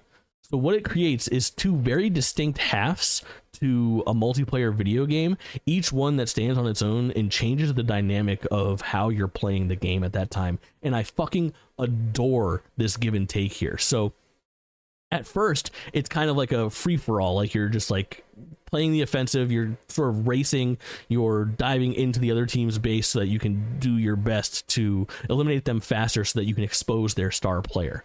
But after that depending on how things have transpired if your star player emerges first because you guys have died more than the other team you immediately find yourself in a defensive role where instead of being like a kind of a, like a free for all, you're kind of hunkered down. You're protecting that star player and changing the way that you are spread around the map because you don't want to lose the game. So because of that, these two things work together so fucking well and create such a awesome I don't know. I don't know. Distinct differences is the thing that I keep on coming back to with this and it makes each game feel so good and so fun and so high stakes. Have you ever heard of a mode like this? No, I, I was thinking I've heard of like team based lives, but not like the star player aspect. Yeah, yeah. And like I'm, I feel I'm like trying I've... to think. I'm Go trying ahead. to think of where I've even seen the team based lives at because it, it sounds familiar. Somebody in chat had mentioned that Gears of War might have had something that's somewhat similar to this at some point, which like seems right. Like I feel like Gears of War probably has some untraditional multiplayer modes that I haven't explored in my life, so I, Yeah, it felt fair. like a feasible thing. Um, and I feel like I might have seen like half and half before. Like obviously, team lives shared until somebody is eliminated isn't brand new. The other thing that's really cool is in that second half, once the star player is emerged, it only matters if the star player dies. So what that means is that all three other players on the team can die, and they have a seven second respawn, and they come back. It doesn't matter what lives you're at. So you can sacrifice yourself and put yourself in front of the bullets, in front of the foam, and play like offensively if you so desire, and come back. Which is it's just like such a fun dynamic. It created some really spectacular games where some games would last three or four minutes, and some would last like ten or eleven minutes, and just unbelievable like plays. And everybody i was surprised at how well the streams did and how well the vods did.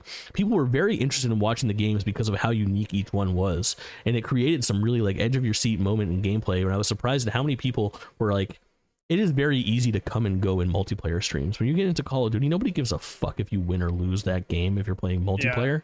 You know, Warzone, sure, they do a little bit. But for like round based multiplayer, people were very interested in like how many kills I got, how long I could stay survive if I was the star player, how many times I could eliminate their star player.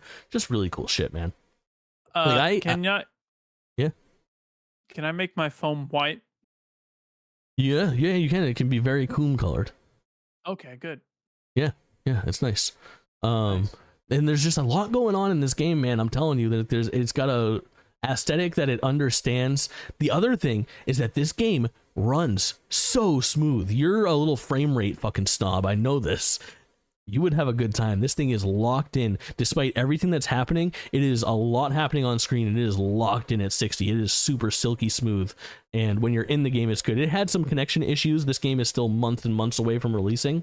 It's got a loose 2024 release date, and the beta was in September with just two modes. It had a hard time jumping into games a lot, and there were definitely some connection issues. But when the game was running and functioning properly, so unbelievably fun to play. Like I know that this started out as a meme on my channel and on this, and that people are not hot on it. But if they market this the right way, if it comes out as free to play, it can win. If it doesn't, it will die.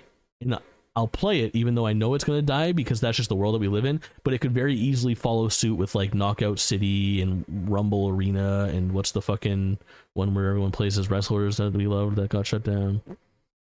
I don't know. One, two.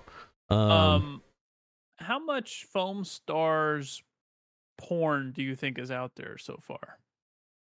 Well, I'm happy you asked. There's only no, I'm just kidding. I have no idea. Um, but probably actually, a lot. Eh, I it's fit on my six terabyte hard drive right now. All of it. Um, uh, I am a Soa main, and she is a babe, so I don't know. We'll figure it out. I guess but I, I Don't worry. like, I'll, I'll do some. thing that I want to say. I'll do some off pod research. Okay. Same, same. Um, I hope this doesn't awaken something in me. The thing Uh. about this is that I know that it started off as a meme on my channel and here, but I am uh, not being, I am not joking on that. Like, if Foam Stars was its full game, it would probably end up being in like my top four or five of my games this year. Like, I think it'll probably end up on my game list next year. Like, I am red hot on Foam Stars, and I think it's going to be a big deal if it's done the right way. I think they could fail, but here's the X factor too. Next year's Give me a fucking- bare, anyways. give me a fucking Tifa costume, buy into the Square Enix stuff, maybe like a Cloud fucking Final Fantasy VII collaboration or something like that, alongside Rebirth. Huh. Also, next year's not looking bare. Rebirth comes out next year. That's one game. All right. I'm excited for Rebirth. That's all you one- need. literally after this year, next year is gonna look so sad. It's just gonna be so boring. Ah man, it's gonna be fucking sick. Sure. It's gonna be fucking sick. Um, I'm excited for it. You want to talk about the crew? Um. Yeah. Actually, yeah. I really want to talk about the crew. I know you do. I got to do the same disclosure. Ubisoft provided my code. They gave me the ultimate edition of the game and sponsored a stream of mine. Um, but I tell you what, it hasn't taken away from my fucking enjoyment of it. Talk to me. You Um, hopped in recently, very recently. Like you've only been playing for a few days, correct? Like two, three days. Mm-hmm. Sorry, I'm yawning. I had to stretch. Ah. No yawning. Now our fucking Um, audience is yawning, and they're like, "I'll just listen No, to the rest of okay. Game List another time." Um, I um, I hopped in like two, three days ago. Um, I was having okay, so I was having like one of those days where it's just like today sucks, and there's really no reason why it sucks, but I just kind of want to drive a really long way away. And then I was browsing on Twitter, and I saw that the Crew Motorfest was on sale, like twenty bucks off already. It was like fifty bucks instead of seventy. Um, and they had it at my local Target. Um, so I literally drove to Target at 9 p.m. Said, "Hey, you got the Crew Motorfest?" And they had one copy left. So I picked it up, came back, installed it, and have been having an absolute blast since then. Oh, there you go.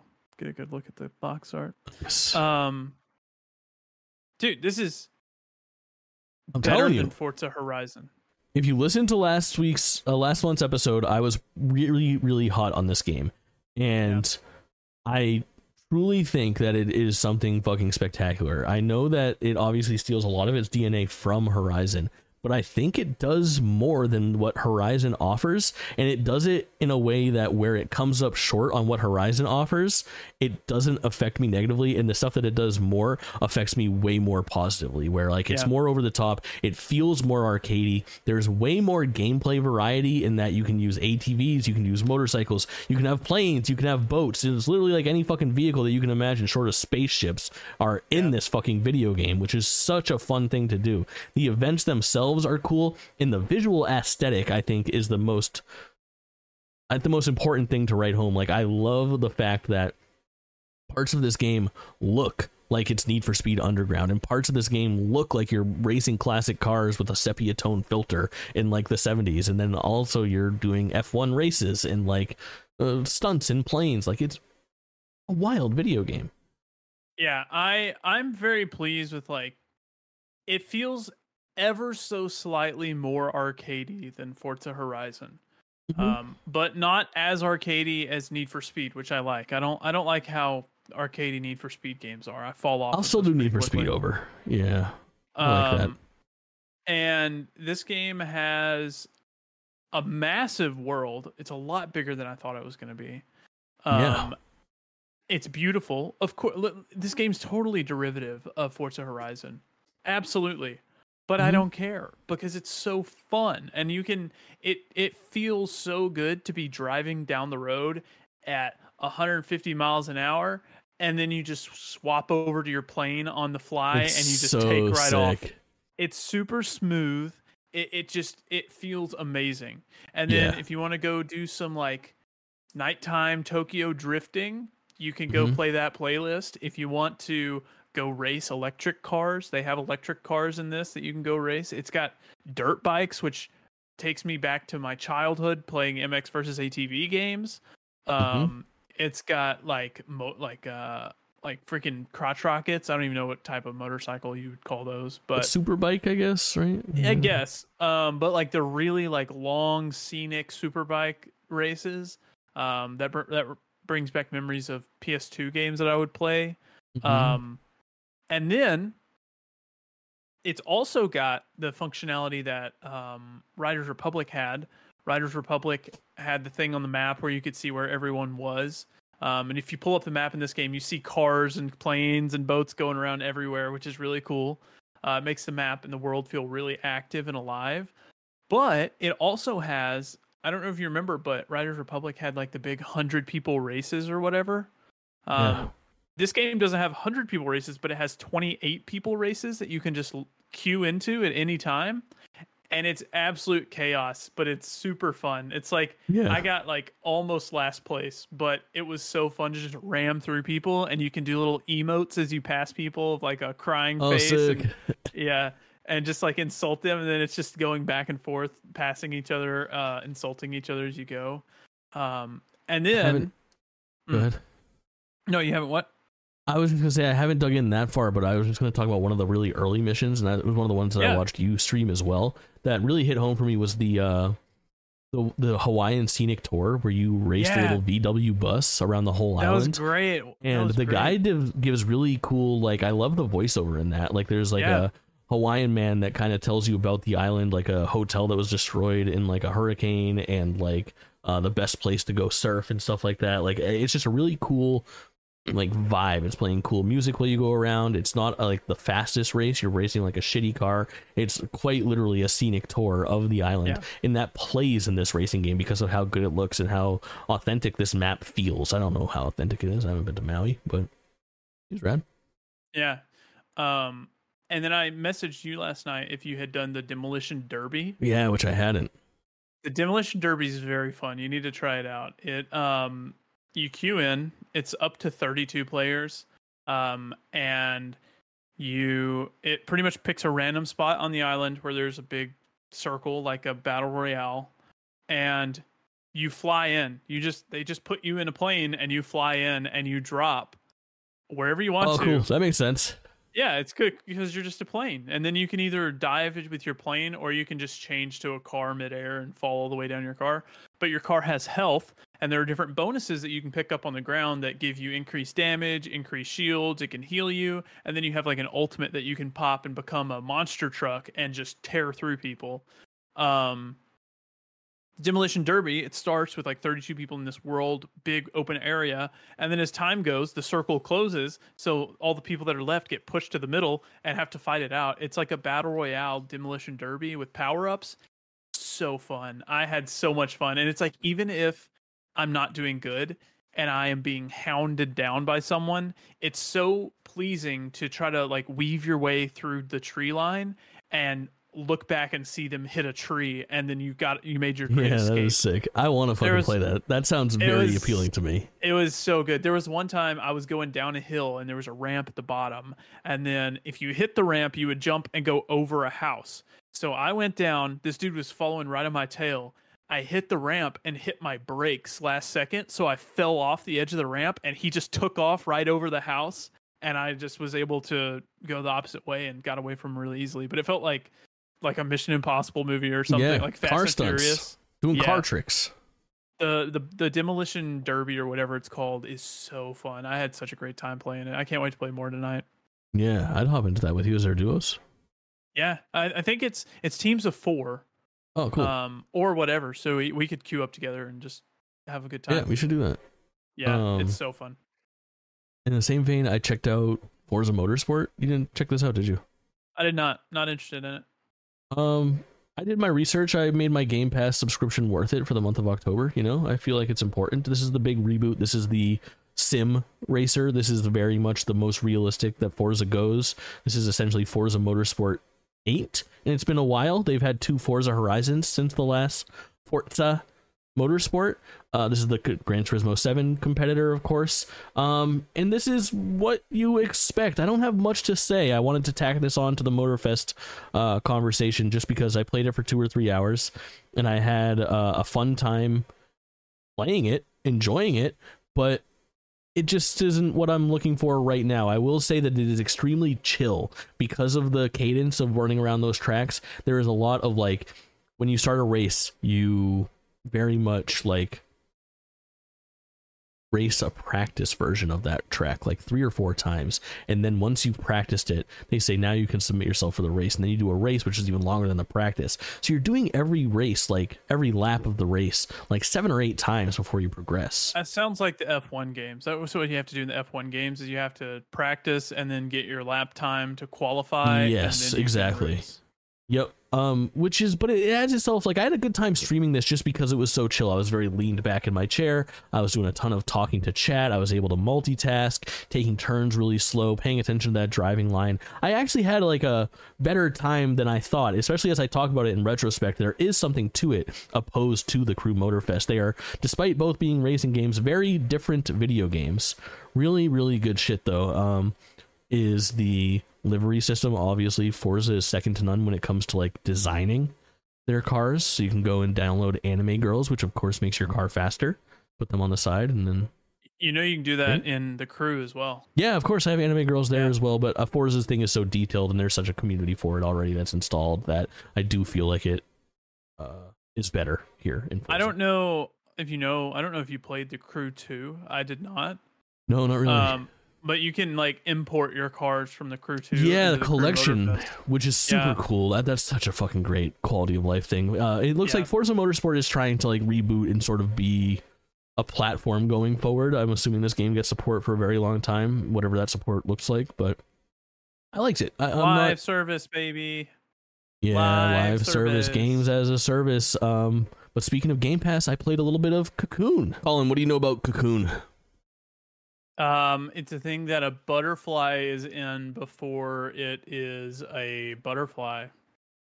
It'd be cover- it's like a, I believe the term that you're looking for is caterpillar. Caterpillar. Yeah, yeah, yeah. Before Caterpillar. it's a butterfly. Yeah, evolution. Can you spell caterpillar? C A T E R P I L L A R. Caterpillar. Yeah, yeah. Yeah do? it's caterpillar. Yeah, Yeah, I think it's right. caterpillar. Uh, But we say caterpillar. Hey, you want a based- caterpillar? Based and Caterpillar? caterpilled. You know what I'm saying? Um, If yes. you're wondering why we're suddenly so fucking spry, if you're watching the video version, you'll notice that we're all wearing different shit. actually, I'm not. I, I- wait, no, I wore the same thing. I thought we were gonna uh, pretend like we were recording. if you're watching the video session. version, you're actually looking at me take my shirt off right now. No, I'm not. uh, I'm also taking my clothes off. Uh, well, now I feel gross. I, I wore the same hoodie I wore yesterday because I thought we were gonna like pretend like we did it in one movie day. magic this thing? No, I think we Yeah, I thought about it. so. Oh, We okay. do previous obligations. We do a little bit here, a little bit Yeah. there. GameList is when we Yeah. can. We're we're busy people. Fun facts, if you didn't know that. I think you're busy enough for the both of us, which is great because Yeah, I'm not a very busy person. I'm a busy person. Jake just plays scheduling plays GameList, scheduling GameList around my naps can be a bit challenging though. That's true. That's true. So anyway, Cocoon is developed by some of the team behind Limbo and Inside, and it's a 3D isometric view puzzle game. And I'm obsessed with this little game.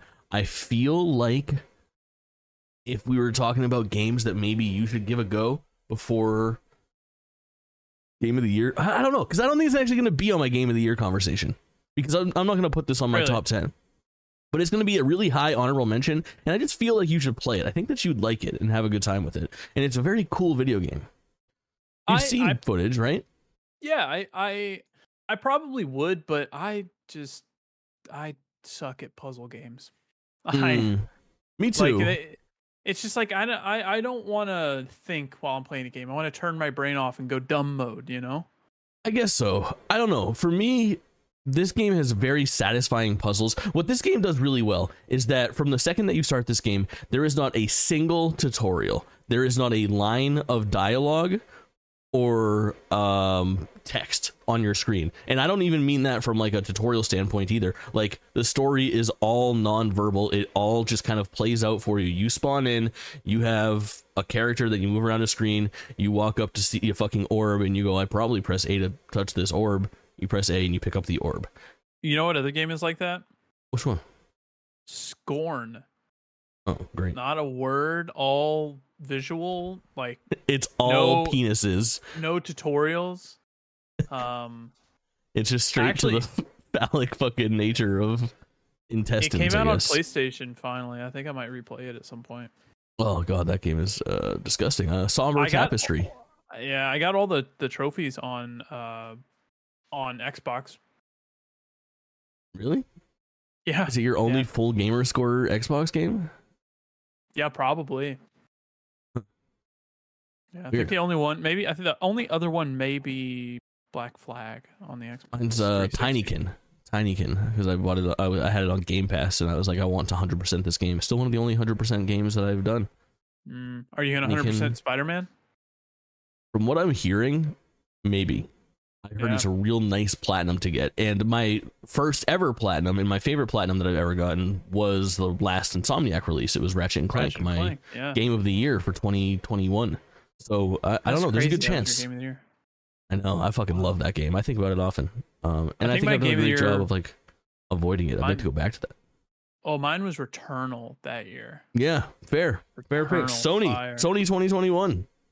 Truly, Jim Ryan, truly. the best. Long live. Yeah. R.I.P. Yeah, You do it. No, I mean, in, memor- yeah, in memoriam. Uh, Ryan. Uh, but Cocoon, I don't know. There's not too much to say about it. It's a puzzle game that really relies on you figuring things out, trial and error, figuring out what has changed in the world and what everything does, tinkering with things and making mistakes until you find the path forward. And it, for that reason, when you succeed, gives you a real nice sense of accomplishment. Um, I'm I'm really hot on Cocoon. It's just not my type of game to go this high. I think in the long run, if I was still picking a game, a puzzle game to be on my game list this year, Humanity. I would probably have Humanity on there. Yeah. Yeah. yeah. I just liked that game more, I guess. But I played Cocoon. I did a little like uh, I call it quick play where I check out like the opening of the game that I've never played before. Um, it's up on my YouTube page, and then I was like, uh, maybe I'll play this, and maybe I won't. And I just found myself coming back to it for like a half hour, forty minutes at a time, being like, you know, did I ever try that thing? Like if I put the orange orb on the pedestal inside the green orb, could I grab that orange orb and bring it there, and then would it look different? It's just a very fucking cool game. You know, I'm I'm looking through our game of the year list right now, Mhm. and you put the crew Motorsport instead of Motor Fest. What's it called? It's the crew Motor Forza Fest, Motorsport. and it's yeah, Forza Motorsport. Yeah, that sounds right. yeah, We'll fix that when we get there. I can do that on the fly. Movie magic, baby. sure. Listen, it's hard out here. Thanks you. Thank I, you, I just have to I have to call you out on your mistakes to keep you humble. I, Okay. I appreciate that. Yeah. Um, you dig into some more Lies of P since our last episode? We talked about it at I- length, but did I I've played probably two to three more hours. Mm-hmm. Um, not as much as I would like to play. It's a really good game. I'm really enjoying it. But there's just like a bajillion other games that I'm trying to get through. Um, it's really good. I plan on continuing it. I got to the next boss. Um, and the next boss was kind of difficult. Um, one in like a factory type area, but it was good. It was Yeah. it was probably like uh seven attempts on stream, and then I got him. Um, like a good challenge. that's fair. Um, About yeah, what yeah, it it took was me really for the good. final boss in Sonic uh, Superstars, which I beat since we last talked. yeah. All right, Um, it took me like 25 tries, but it was fair. I was I wasn't gonna say anything, but you know, I don't have anything gonna- really to add to Lies of P from like a first hand note because I haven't played anything since the demo, which we touched on last time. But I, I almost feel like you would like this game because you enjoyed. would like this Ring. game. hmm Yeah, it's I was good. also, Also, fascinated by this game, and I looked some stuff is- up about this game. I have like you to finish it. Up. I want to finish it. I hear the ending's crazy. Yeah, so I There's looked up like multiple the ending. endings. Yeah. And it does something very cool that I would like you to talk about at some point. I don't know. I just want like my game of the year conversations when spoilers are on the table. I would love on that episode to just talk a little bit about Lies of P's ending because I think that's really cool. Like Yeah, yeah. I, I would. know. I think in November I'll have time to finish it. Um, Nice. So I'm because I mean November's pretty light on games as it is, so it'll Yeah, definitely be a we'll great time to wrap up some games for the end of the year. love it. Yeah. Love it. All right. Of P. Still working, still chipping away.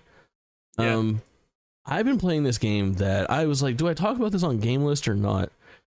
I think I want to talk about it real bad. I've been playing Survivor Castaway Island, which is this dog shit survivor video game that I don't even really know what to say about it.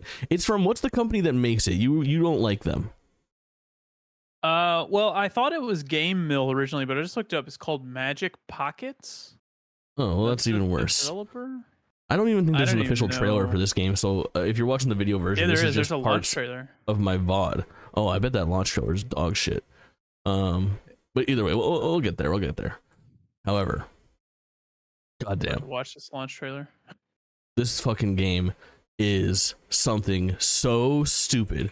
Um, it is a thirty dollar digital game. It's coming out soon for shit. I, I want to say Switch and all consoles physically Yeah, I think it's all uh, consoles. for forty dollars, and it is just not good. Oh, it's Microids. Microids is the Mhm. publisher, and they make a bunch of really shitty games that are all very similar to that.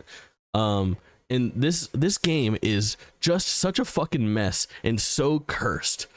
But goddamn, am I having fun with it? Like, eh, there's something about this weird little video game that's just fun. It takes me back to my childhood of playing like these old school janky ass video games and not caring about graphics or gameplay and just being like pumped to play something that says like Incredible Hulk because I like the Hulk.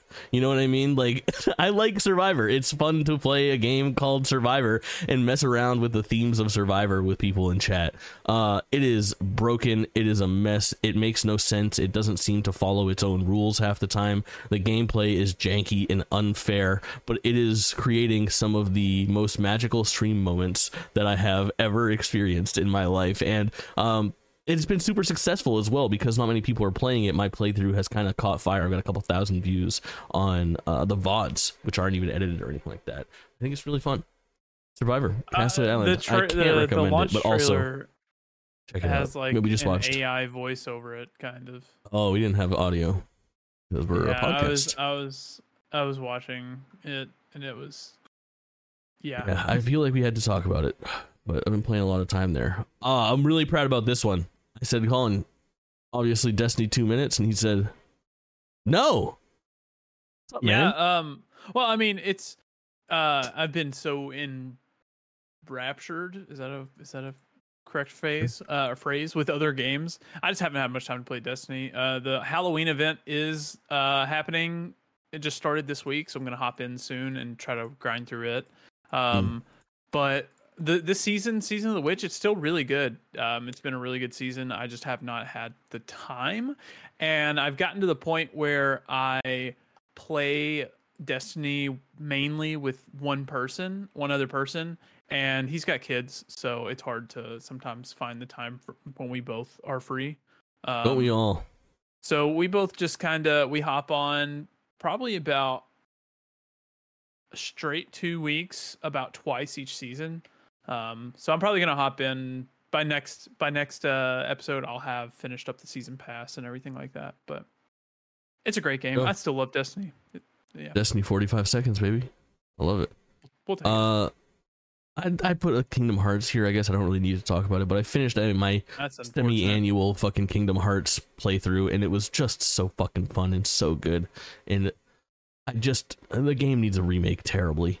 It's not holding up as well as Kingdom Hearts 2, which still is one of the best action RPGs of all time. Kingdom Hearts 1 is such a janky little mess, but its story beats and musical cues and overall I, don't know. I, the game is a fucking 10 out of 10 classic. It just showing it to somebody new and expecting them to have the same experience that somebody that has nostalgia for it will not be the same. And uh, that's that's a sad fact. So Yeah, I played what the first two hours. mhm. That was our agreement, and I was not uh, enjoying it. I get it. I get it, man. You enjoying that Microsoft acquired Activision Blizzard? It's news time, Uh, baby. I mean, honestly, I don't even care. They they have Arkane. That's and Bethesda. That's the only thing I care about. And honestly, I care that? less about Bethesda now. So it's Arkane uh, updated Redfall. yeah, yeah. I heard it's a mediocre update. Yeah, but it's what they said that they were going to do, and they could have just said, "We're not touching this fucking thing again," and they did do That's true. something, which is nice. Well, I mean, I think I've that's because heard. it's always on Game Pass. It'll be embarrassing if it's just completely fucked. Yeah, I've heard that they're gonna continue to work on it. Um, like they, I think like Microsoft said they're not gonna leave it to uh Yeah. to out to dry. But My favorite hot take that I heard was that one of the things that they updated was they added stealth kills, and it's like imagine shipping a fucking Arkane game with no without stealth, kills. Like it's so wild. It's so wild. believe- That just hurts me, dude. That's Yeah. that's kind of been the the definition of this year for me though with like our Bethesda games is I love Bethesda Softworks and I love Arkane and they both just put out super lackluster games for me this year. Yeah, I get it. Yeah. It happens. It happens. Okay, let's talk about Jim Ryan. It is kind of the biggest story of the month, and I want to hear your take, Sony boy. We had a nice conversation Um, about Xbox last time, so I don't want to dwell on Activision Blizzard. Um, Yeah, it's I the think, fucking story that never ends. I think people hate on Jim Ryan more than they should. Um I think Jim Ryan what he's been in this position for like over a decade. Um, yeah, but he's been but- the face for like five years because they, he's he's been the face for a little while now because Shawn Layden left and they just didn't replace Shawn Layden. so fucking stupid. But yes, that is dumb. They should have replaced him with a, a face. But um, I think that kind of leads to face. every every issue that PlayStation has had in the past couple of years, just blaming it on Jim Ryan. That's what happens. um, yeah. And I think he probably is one of the bigger uh, supporters of like the live action push. Um, so I, I'm I'm I'm thinking that maybe you mean like the games as a service push? Oh, did I say what I say? Live action, live action, Oh yeah, yeah. Sorry, sorry. Well, honestly, probably both. Yeah. live I'm service though. like, li- live yeah, action games would be- service. I feel like like a, a God of War Like, and Well, in like movies is I guess too. He's oh yeah, sure, yeah. Twisted Metal, Um, of course. Yeah, and yeah, but I, I just think I I think him leaving is on one hand, not as big as of a deal as people make it out to be, but also on the other hand, a bigger deal than people are making it out to be. Like he's done a good job with PlayStation the past decade. Like PlayStation's bigger than it's ever been, you know? Sure. And Sure. it's it's that way because of business decisions that were made on the management level, right? Yeah. And he did a great job. Um, but at the same time, I think PlayStation was is is starting to head down a route that doesn't um, resonate with their consumers. And I think possibly him leaving is at the moment that he did gives PlayStation enough time to realign before things got too bad and caused another PS3 generation. Yeah, I think I think what's happening here is I think you hit the nail on the head on him sort of being like almost like a rolled head for hey, things aren't really like looking great. The public eye of PlayStation at this very moment in time isn't isn't too good with their trajectory. And I think a lot of that stems from this uh, live service push that they've made, and then the behind the scenes rumblings of what the fuck is happening with the Last of Us factions, which is sort of like their first step in this. They acquired Bungie, and now everything is sort of following that model. It seems like behind the scenes, but I think if it has any sin right now, if Jim Ryan has fucked anything, it's what I've been harping on for the last year and a half. And I know you don't want to hear it, but I think that Sony playing their cards too close to their chest and not sharing what the fuck is happening behind the scenes and what people are working on has allowed the public to speculate. And let me tell you it is a dangerous time to let fucking gamers speculate because if they don't have concrete information they will latch on to whatever they see fit. And it's usually not a very positive thing. It's whatever the fuck is circulating for rumors. And right now it's not good. They've had many many opportunities to right the ship and it just hasn't happened so i'm hoping that this extra time that they have to sort of reassess i don't know makes them i, I think that still i mean you had theorized that we would maybe get another state of play this year or uh, another playstation showcase even this year uh, Yeah, because possibly. of the last one and I think now there's probably a slimmer chance of that with this guy stepping down. But I hope that whoever is in charge next sees that we need to. I don't know. Say words about PlayStation while I sneezed. Um, I I will correct myself. He hasn't been CEO for a decade. He's been CEO for five years, but he Hmm. has been working at PlayStation since 1994. That's crazy. and I mean, people, of course, will want to blame him for things. They look at him and say, "You're not a gamer," but he's a businessman and he gets the job done. And you know, Yeah. PlayStation's at where it's at partly because of him. Um, and I think people want to have a face to direct their anger and frustrations at, but that's just not how it works in the business world. No one person is making all of these calls. There's a board of True. hidden faces that are deciding things and are and are directing PlayStation. Um, but I I mean, his his leaving could mark a huge change in PlayStation for the better or for the worse. We won't know for probably another decade.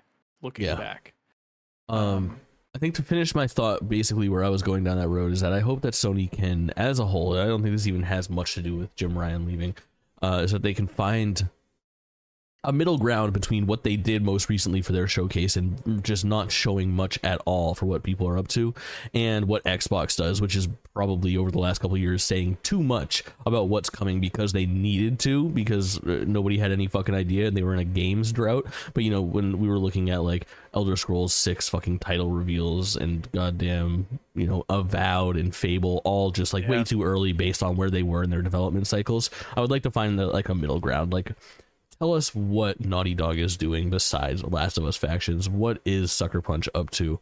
What is? Uh, I mean, Insomniac's the only one that they're really being forthcoming with, but I don't know. I think a lot of things hopefully need to Well, change from I- a communication standpoint. I disagree on that. Honestly, um, uh, I think if we look at um Xbox, for example, I'm not trying to like ag on the console war here, but they're taking different paths on promotion of their content.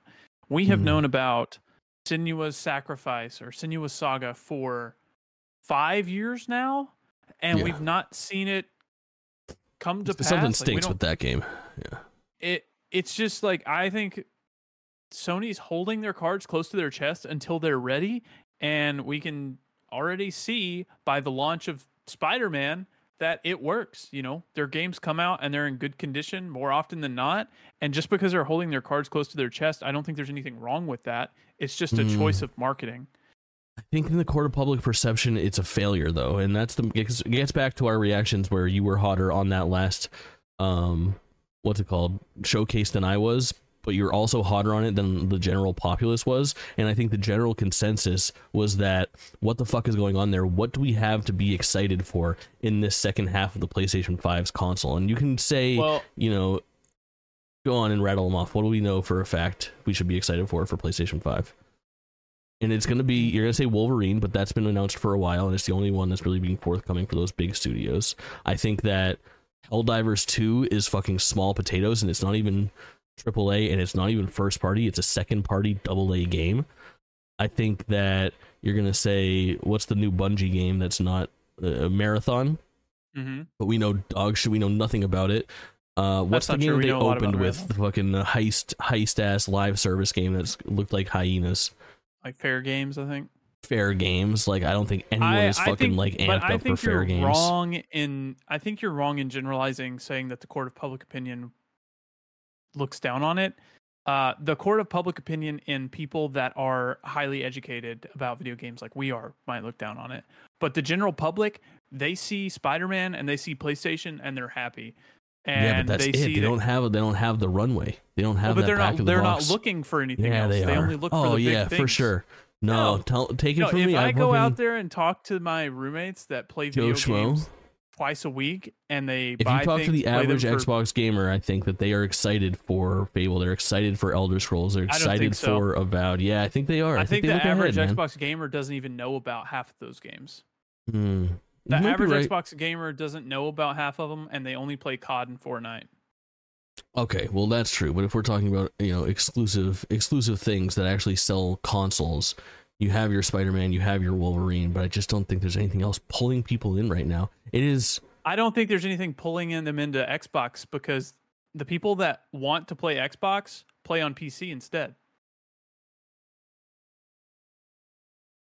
no. like the big the big Xbox gamers or the big gamers, I guess, not necessarily Xbox gamers, but the big gamers. Where have you been playing your Game Pass games at for the most part? On PC, right? You It's, uh, you yourself have been playing on PC. People people are less interested in what Xbox has to offer in terms of exclusives because they always come to the PC. Sure. So I I think I don't know. I, I think it's just a weird space that all console markets are in right now, where it's a transitionary phase into the subscription service and live hmm. service crap. And I, I don't know. I don't. I think it's hard to make any calls right now, just because the future's so unclear on what. I, I don't know. Like if we look towards the next console generation, is there going to be a Xbox Series X two? I don't know if there is. I I, think it might just Yeah. be. I don't know. It's just. I don't know. It's an odd sp- space that we're in, and I think PlayStation's fine, and I think the numbers are fine.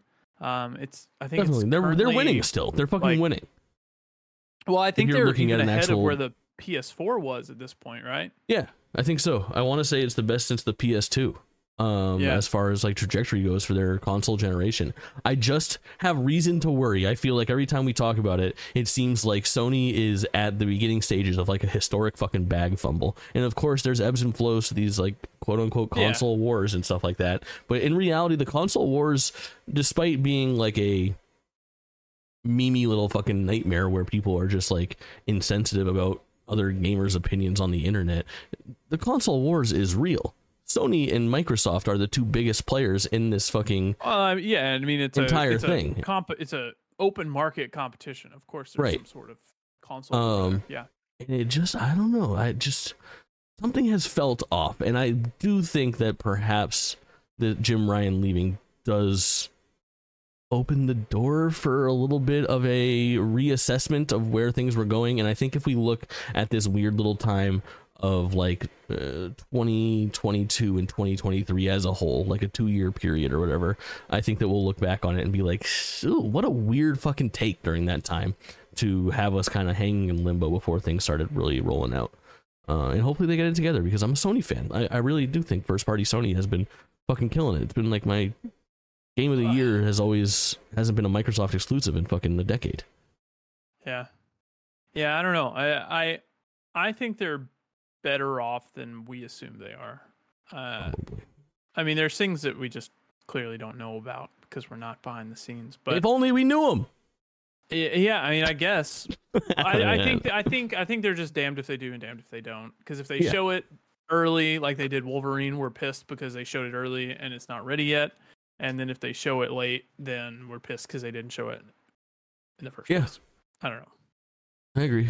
What do you think of these fucking nasty little PlayStation Slims? I I'm actually really excited for it. Really? Um, yeah, I, I'm gonna get it. I'm probably gonna trade in mine right now because I just have a use case for it. You know, I, I travel a lot. I am always putting my PlayStation in my backpack, and it barely fits.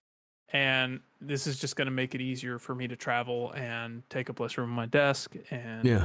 I, I'm I'm in. Uh, You're in the Yeah. minority there, I think, as far as like people that are like, I gotta get this new one. I think that if you're getting a new PlayStation, maybe this is the right way to go. But there's a lot of variables. I mean, the brass tacks here is that Sony is putting out brand new SKUs essentially. They're doing like a soft update to the existing PlayStation 5 SKUs. yeah, it's Uh, technically not a slim. Right. Well, it is. It's very, very similar actually to what they did with the PlayStation 3. With the PS4, they did it with PS4 where they phased out their OG model with for the Slim and the Pro. But yeah, why can't I not- picture what the PlayStation 4 Slim looks like? it's got like a, a fatter bottom half and then a slimmer top half, and it's curved yeah and it's got edges. curves yeah okay you're right Yeah. you're right absolutely. Um it reminds me more of that ps3 transition too of when they went like really that was like a more Slim? drastic. No i was thinking more about the regular one to the slim The regular one that thing Slim went from like the Slim, fucking plasticky Yeah. fingerprinted nightmare to like a really sleek looking console. Um i think that medium playstation do you 3 is a have- classic. Do you have the pictures, the other pictures that I sent in the no. docket. uh, Well, audio there- there's a baby. there's like a well there's like a, a size comparison and the PS5 Slim's a lot smaller than Mm. you think it is. Uh, until yeah, you yeah. see it up next to a normal PS5, I think it's because it's really- striking. It looks so strikingly similar because it's Yeah, got the it does. fucking labia still. They they love the fucking folds of this thing and the curves. it, it I think the PS5 will be go down as the most recognizable console ever made. I think it's so fucking hideous, man. I love it. I think it's great. Ugh, It's so Oh. weird. It's so janky. It's so fucking obtuse. It just looks like it shouldn't exist. I love it. It looks I like if it had a face that would be screaming, "Kill me! It's it's I worth should not be." It's worth noting if you uh if you're gonna buy a digital version, buy it soon because the digital version's going up fifty bucks. Um, But you can also say if you were buying the digital version and you think you'll ever want a disc version in the future, the then wait version. and pay the extra fifty dollars because then you'll have the opportunity to upgrade for an additional seventy dollars. It's a conundrum. Yeah. There's a lot of variability Or here. I think it's important there- to do your research if you're in the PS5 market right now. there's also more um native like onboard storage in these two. There's going to be 125 Correct. more gigs in these. Um, Because so, te- the current ones are not technically terabyte storage. They're like Yeah, 825 gigabyte SSDs. It's so weird. Yeah, it was like a custom SSD. Um, and I don't know if these are going to be. They these still have the uh, ease of upgrade of the current PS5. You can just slot an Hmm. M2 into it. Um, and then they also said they're going to release plates for these to make them different colors and stuff yeah, like that. and the finish on Um, this is glossy, from what I understand as well, as opposed to like a matte finish that we have on the current PS5s, which I couldn't, I think could be really nice because oh, really? um, my Okay. complaints with the glossiness of like the old PlayStations was that they were black, so they showed fingerprints like you wouldn't fucking Mm. believe. White glossy, I think, will probably be uh, yeah, easier to maintain. Yeah, yeah. From what I understand, they're glossy, and um, it also I think that the eyebrow slit kind of looks fresh. Oh, you like the slit? I kind of do. You know what they always say about Jake?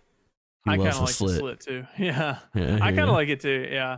um it's it's pretty nice which the slit kind of allows for um adding in the disk drive or Right. taking The out the, slit- disk drive allows for Um, insertion. You can put it out. You can put it in. In yeah out. In out. yeah I, i'm in i'm gonna get it Feels, feels good, man. it does I hate it here.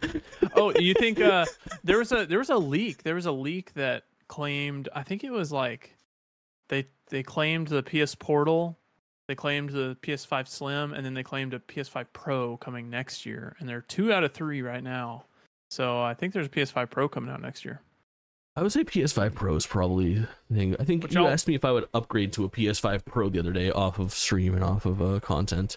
And oh um, yeah, My answer would, was yeah. yes, and I think that was an interesting conversation, uh, based off of like why did I upgrade to the PS4 Pro? And my answer to you was pretty much the same Mm. of like they did a good job with the PS4 Pro. I think I was trying to figure out if it was God of War 2018 or if it was Spider Man that was launched day and date with the PS4 Pro, and you were pretty certain that it was Spider Man. And I think that they do a good job of like. Hey, the console's been out. Here are the bells and whistles that's coming on the Pro, and the Pro launches the same day as this game you want really bad. So if they did like a, hey, the PS5 Pro Oh, comes out the dude. same day as fucking Wolverine or something like that, I'm going to be hard pressed not to just like fork over and go for it. I'm in. Um, we're both wrong. Hmm? There wasn't, as far as I can tell, there was no game that came out day and date with it. It might have been like a soon after type of thing. Like The PS4 best Pro on came PS4 out- Pro. The PS4 Pro came out on November 10th, 2016. No way. Spider-Man it came out on 2018. No way. The PS4 Pro came out in 2016. That's what it says. 26 November 2016. That console generation was long as fuck. And IGN, yeah. Um, and then, yeah, the PlayStation, uh, God of War and Spider Man didn't come out till 2018. Was there maybe a PS4? Maybe I didn't get the PS4 Pro on launch. Maybe I got it in some sort of bundle. Like I got Spider Man for free There was with a- it years after or something. the or Did you get the Spider Man PS4 Pro bundle?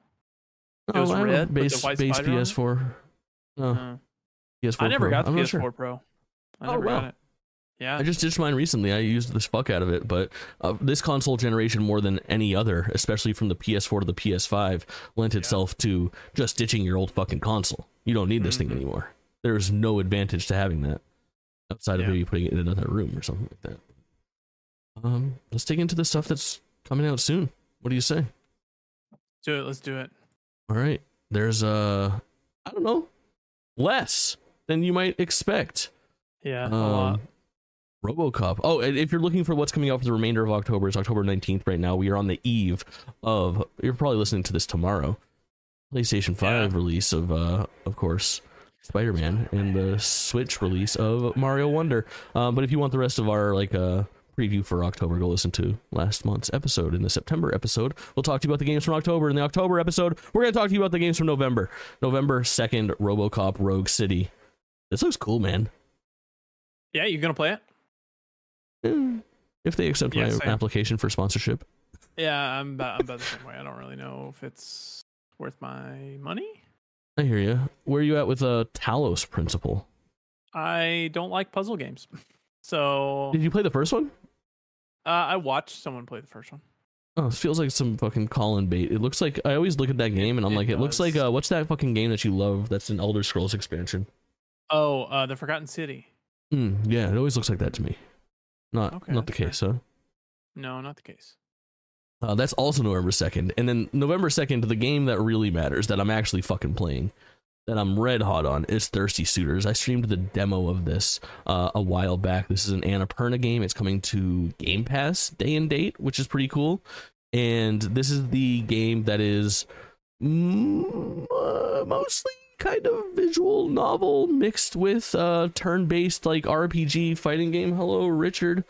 Um, and then it's got like skateboarding sections too, but it is a game that is fucking dripping in style. What the fuck did you just do? I, I accidentally sound? clicked something on Discord. It it made a quack sound and it popped It a did. duck up over my face. I forgot that the sound that ducks make is quack. Well, well Quack. played. Um, Thirsty Suitors looks. Stop it. Stop it. Thirsty Suitors looks really cool. I'm excited to play this game, and we'll definitely have some uh, hands-on opinions of it for the November episode. Playing the fuck out of that. yeah. What I'll also likely be playing the fuck out of is the very next day, November 3rd, WarioWare Move It. Kind of the sequel to WarioWare Smooth Moves and a return to form, if you will, from the previous Wario game, which kind of turned itself into like a minigame platformer. Interestingly enough, um, excited to check out WarioWare.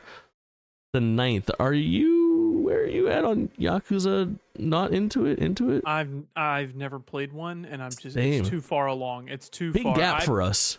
I tried to get into like a dragon, um, but I made it like an hour in. I'm like, I'm just not feeling it. You don't know what? I'm glad I didn't get into Like a Dragon, and here's why. Because everyone said this should be your first Yakuza game because you don't need to know anything about the other ones. Just go ahead and enjoy this. And I'm so fucking glad that I didn't because now, since then, they've been Now like, hey, by the way.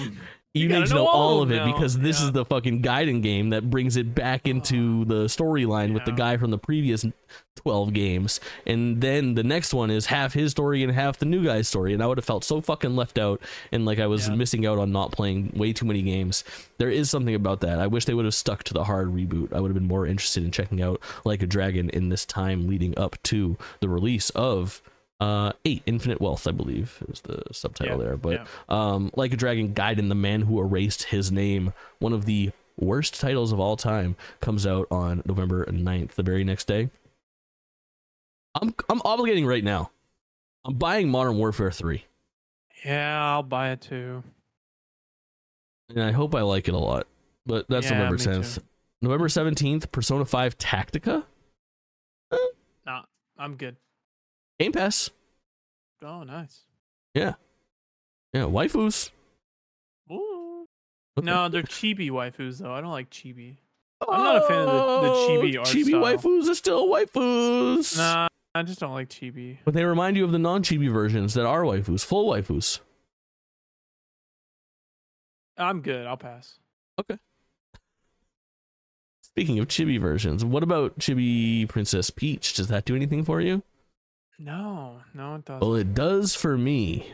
Uh, I'm really excited for Super Mario RPG, and this is a game that I've never finished. Actually, it's like a sin of mine as a Final Fantasy boy, as a RPG boy, as a Mario boy, as a Nintendo boy. Uh, this is really, really high up on my radar. I'm super excited. It's November 17th, uh, 11 17. I can't wait to play this game, and I think it's going to be a really nice, absorbable first party Mario game in that it's like an eight or nine hour romp, and you're done. I think that's perfect for like an RPG like that. I think it'd be a fun stream game to do with chat. So I will absolutely be playing that. And I, I honestly feel like we should. We're recording this on October 19th. We might as well get through the November releases before we record again.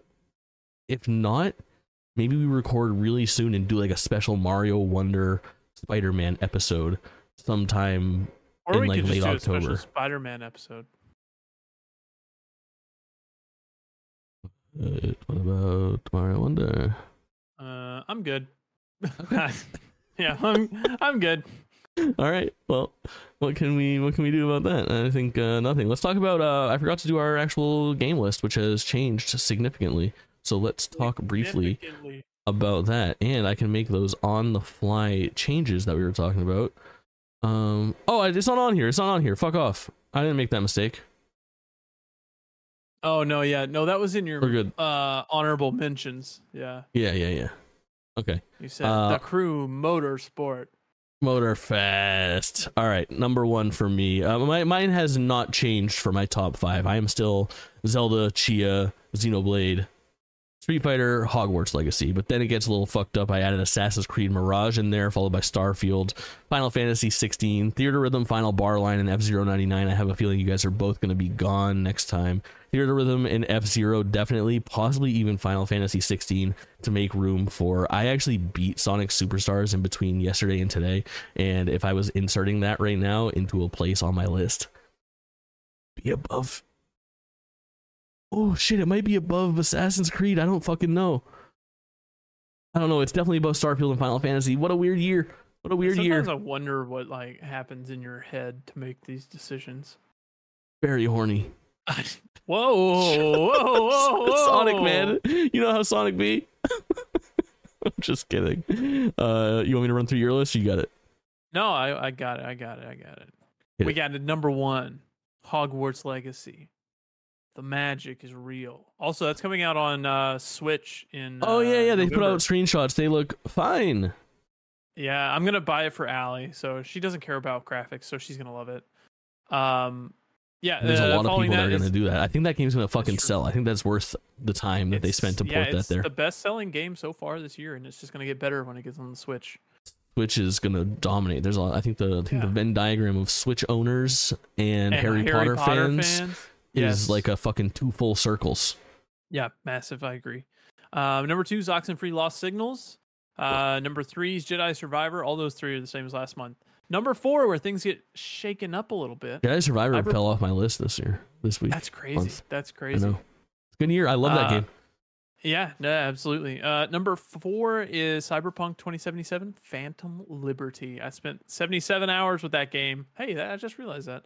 Spent 77 hours with that game over the past month, and it was joy. Next step is you need again. to spend another 2,000 hours in it. Um, yeah, that's true. I guess so. Uh, number five is Tears of the Kingdom. I Number want to fucking shame you for that so bad, man. Like I can't imagine playing that game and putting it that low on your list. Like, oh, It was all right. It was it was a good game. oh. Uh, number six is Assassin's Creed Mirage. Number we both have our assassins at number six. Good, good, Yeah, good, we do. good taste. Yeah. we agree on everything, Um, especially Zelda. Number seven is Dead Island Two. That I don't know how Dead Island's staying as high as it is, but this year my list is really um how much I think about a game after I finish it. And honestly, if I'm being honest, I probably thought about Tears of the Kingdom less than any of these other games after I've, I've finished it.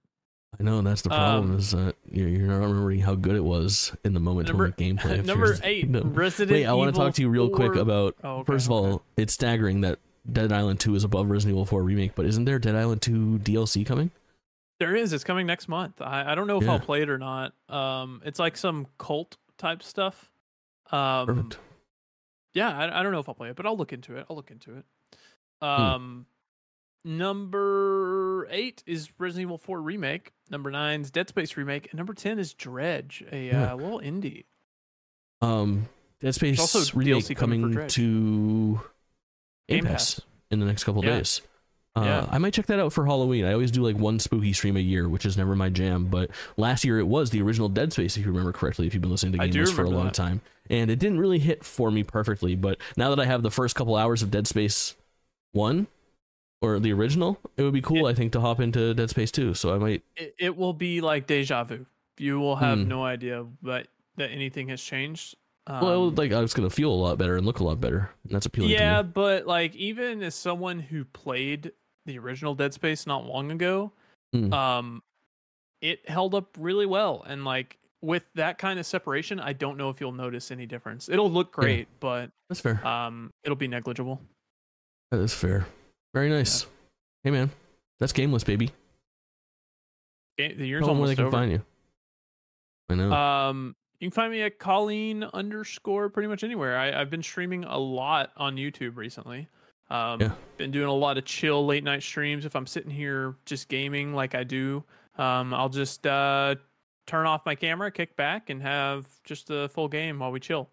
Um, I did all of Assassin's Creed Mirage recently, a bunch of Cyberpunk, and now I'm playing some Crew Motorfest and getting all sorts of copyright strikes. But we're having a good time. Hell yeah. I'm Jake Twitching on all platforms. If that's too hard for you to find, just go to amazingstreamer.com. It'll get you where you need to go. You fucking cocksucker. and uh Don't uh, game list is kind of still crushing along. If you got a chance, go ahead and like and subscribe and find us on another platform and leave a review and find us find us somewhere else. Say what up. Um, Oh, speaking of which, we've actually gotten uh, a couple reviews on uh, Spotify recently. hey. Yeah, so thank you guys for leaving reviews. And if you're listening to this, leave a five star review. We appreciate it. Yeah, yeah, yeah, yeah, without a doubt. Um, I'm trying to think. Are there any other housekeeping stuff? Like I said, maybe maybe a little special bonus episode, but no no promises there. Yeah. Things will get Yeah. things will get a little lighter from here. There's still some highlights in November. There's still some highlights in December, Avatar and whatnot. But uh, soon it'll be time for our fun little episode where instead of arguing about our game of the year, which we do still a little bit on just attacking each other's lists, but we're not trying to decide on game lists, game of the year or anything. Uh, Yeah. We will do the fun thing where we start to give out accolades: best boss fight, game you want an excuse to talk about, best game you played this year that didn't come out this year, Cyberpunk. Uh, be really fun. Yeah, truly, yeah. for sure. All right, man. Say something sweet, and I'll end this recording. Um, I don't know. I something sweet, something So bad. Uh, uh, lollipop. Thanks for listening. I hate it. it's been too long. It's been too long since thanks for listening. We almost we almost dropped it, but it's back, baby.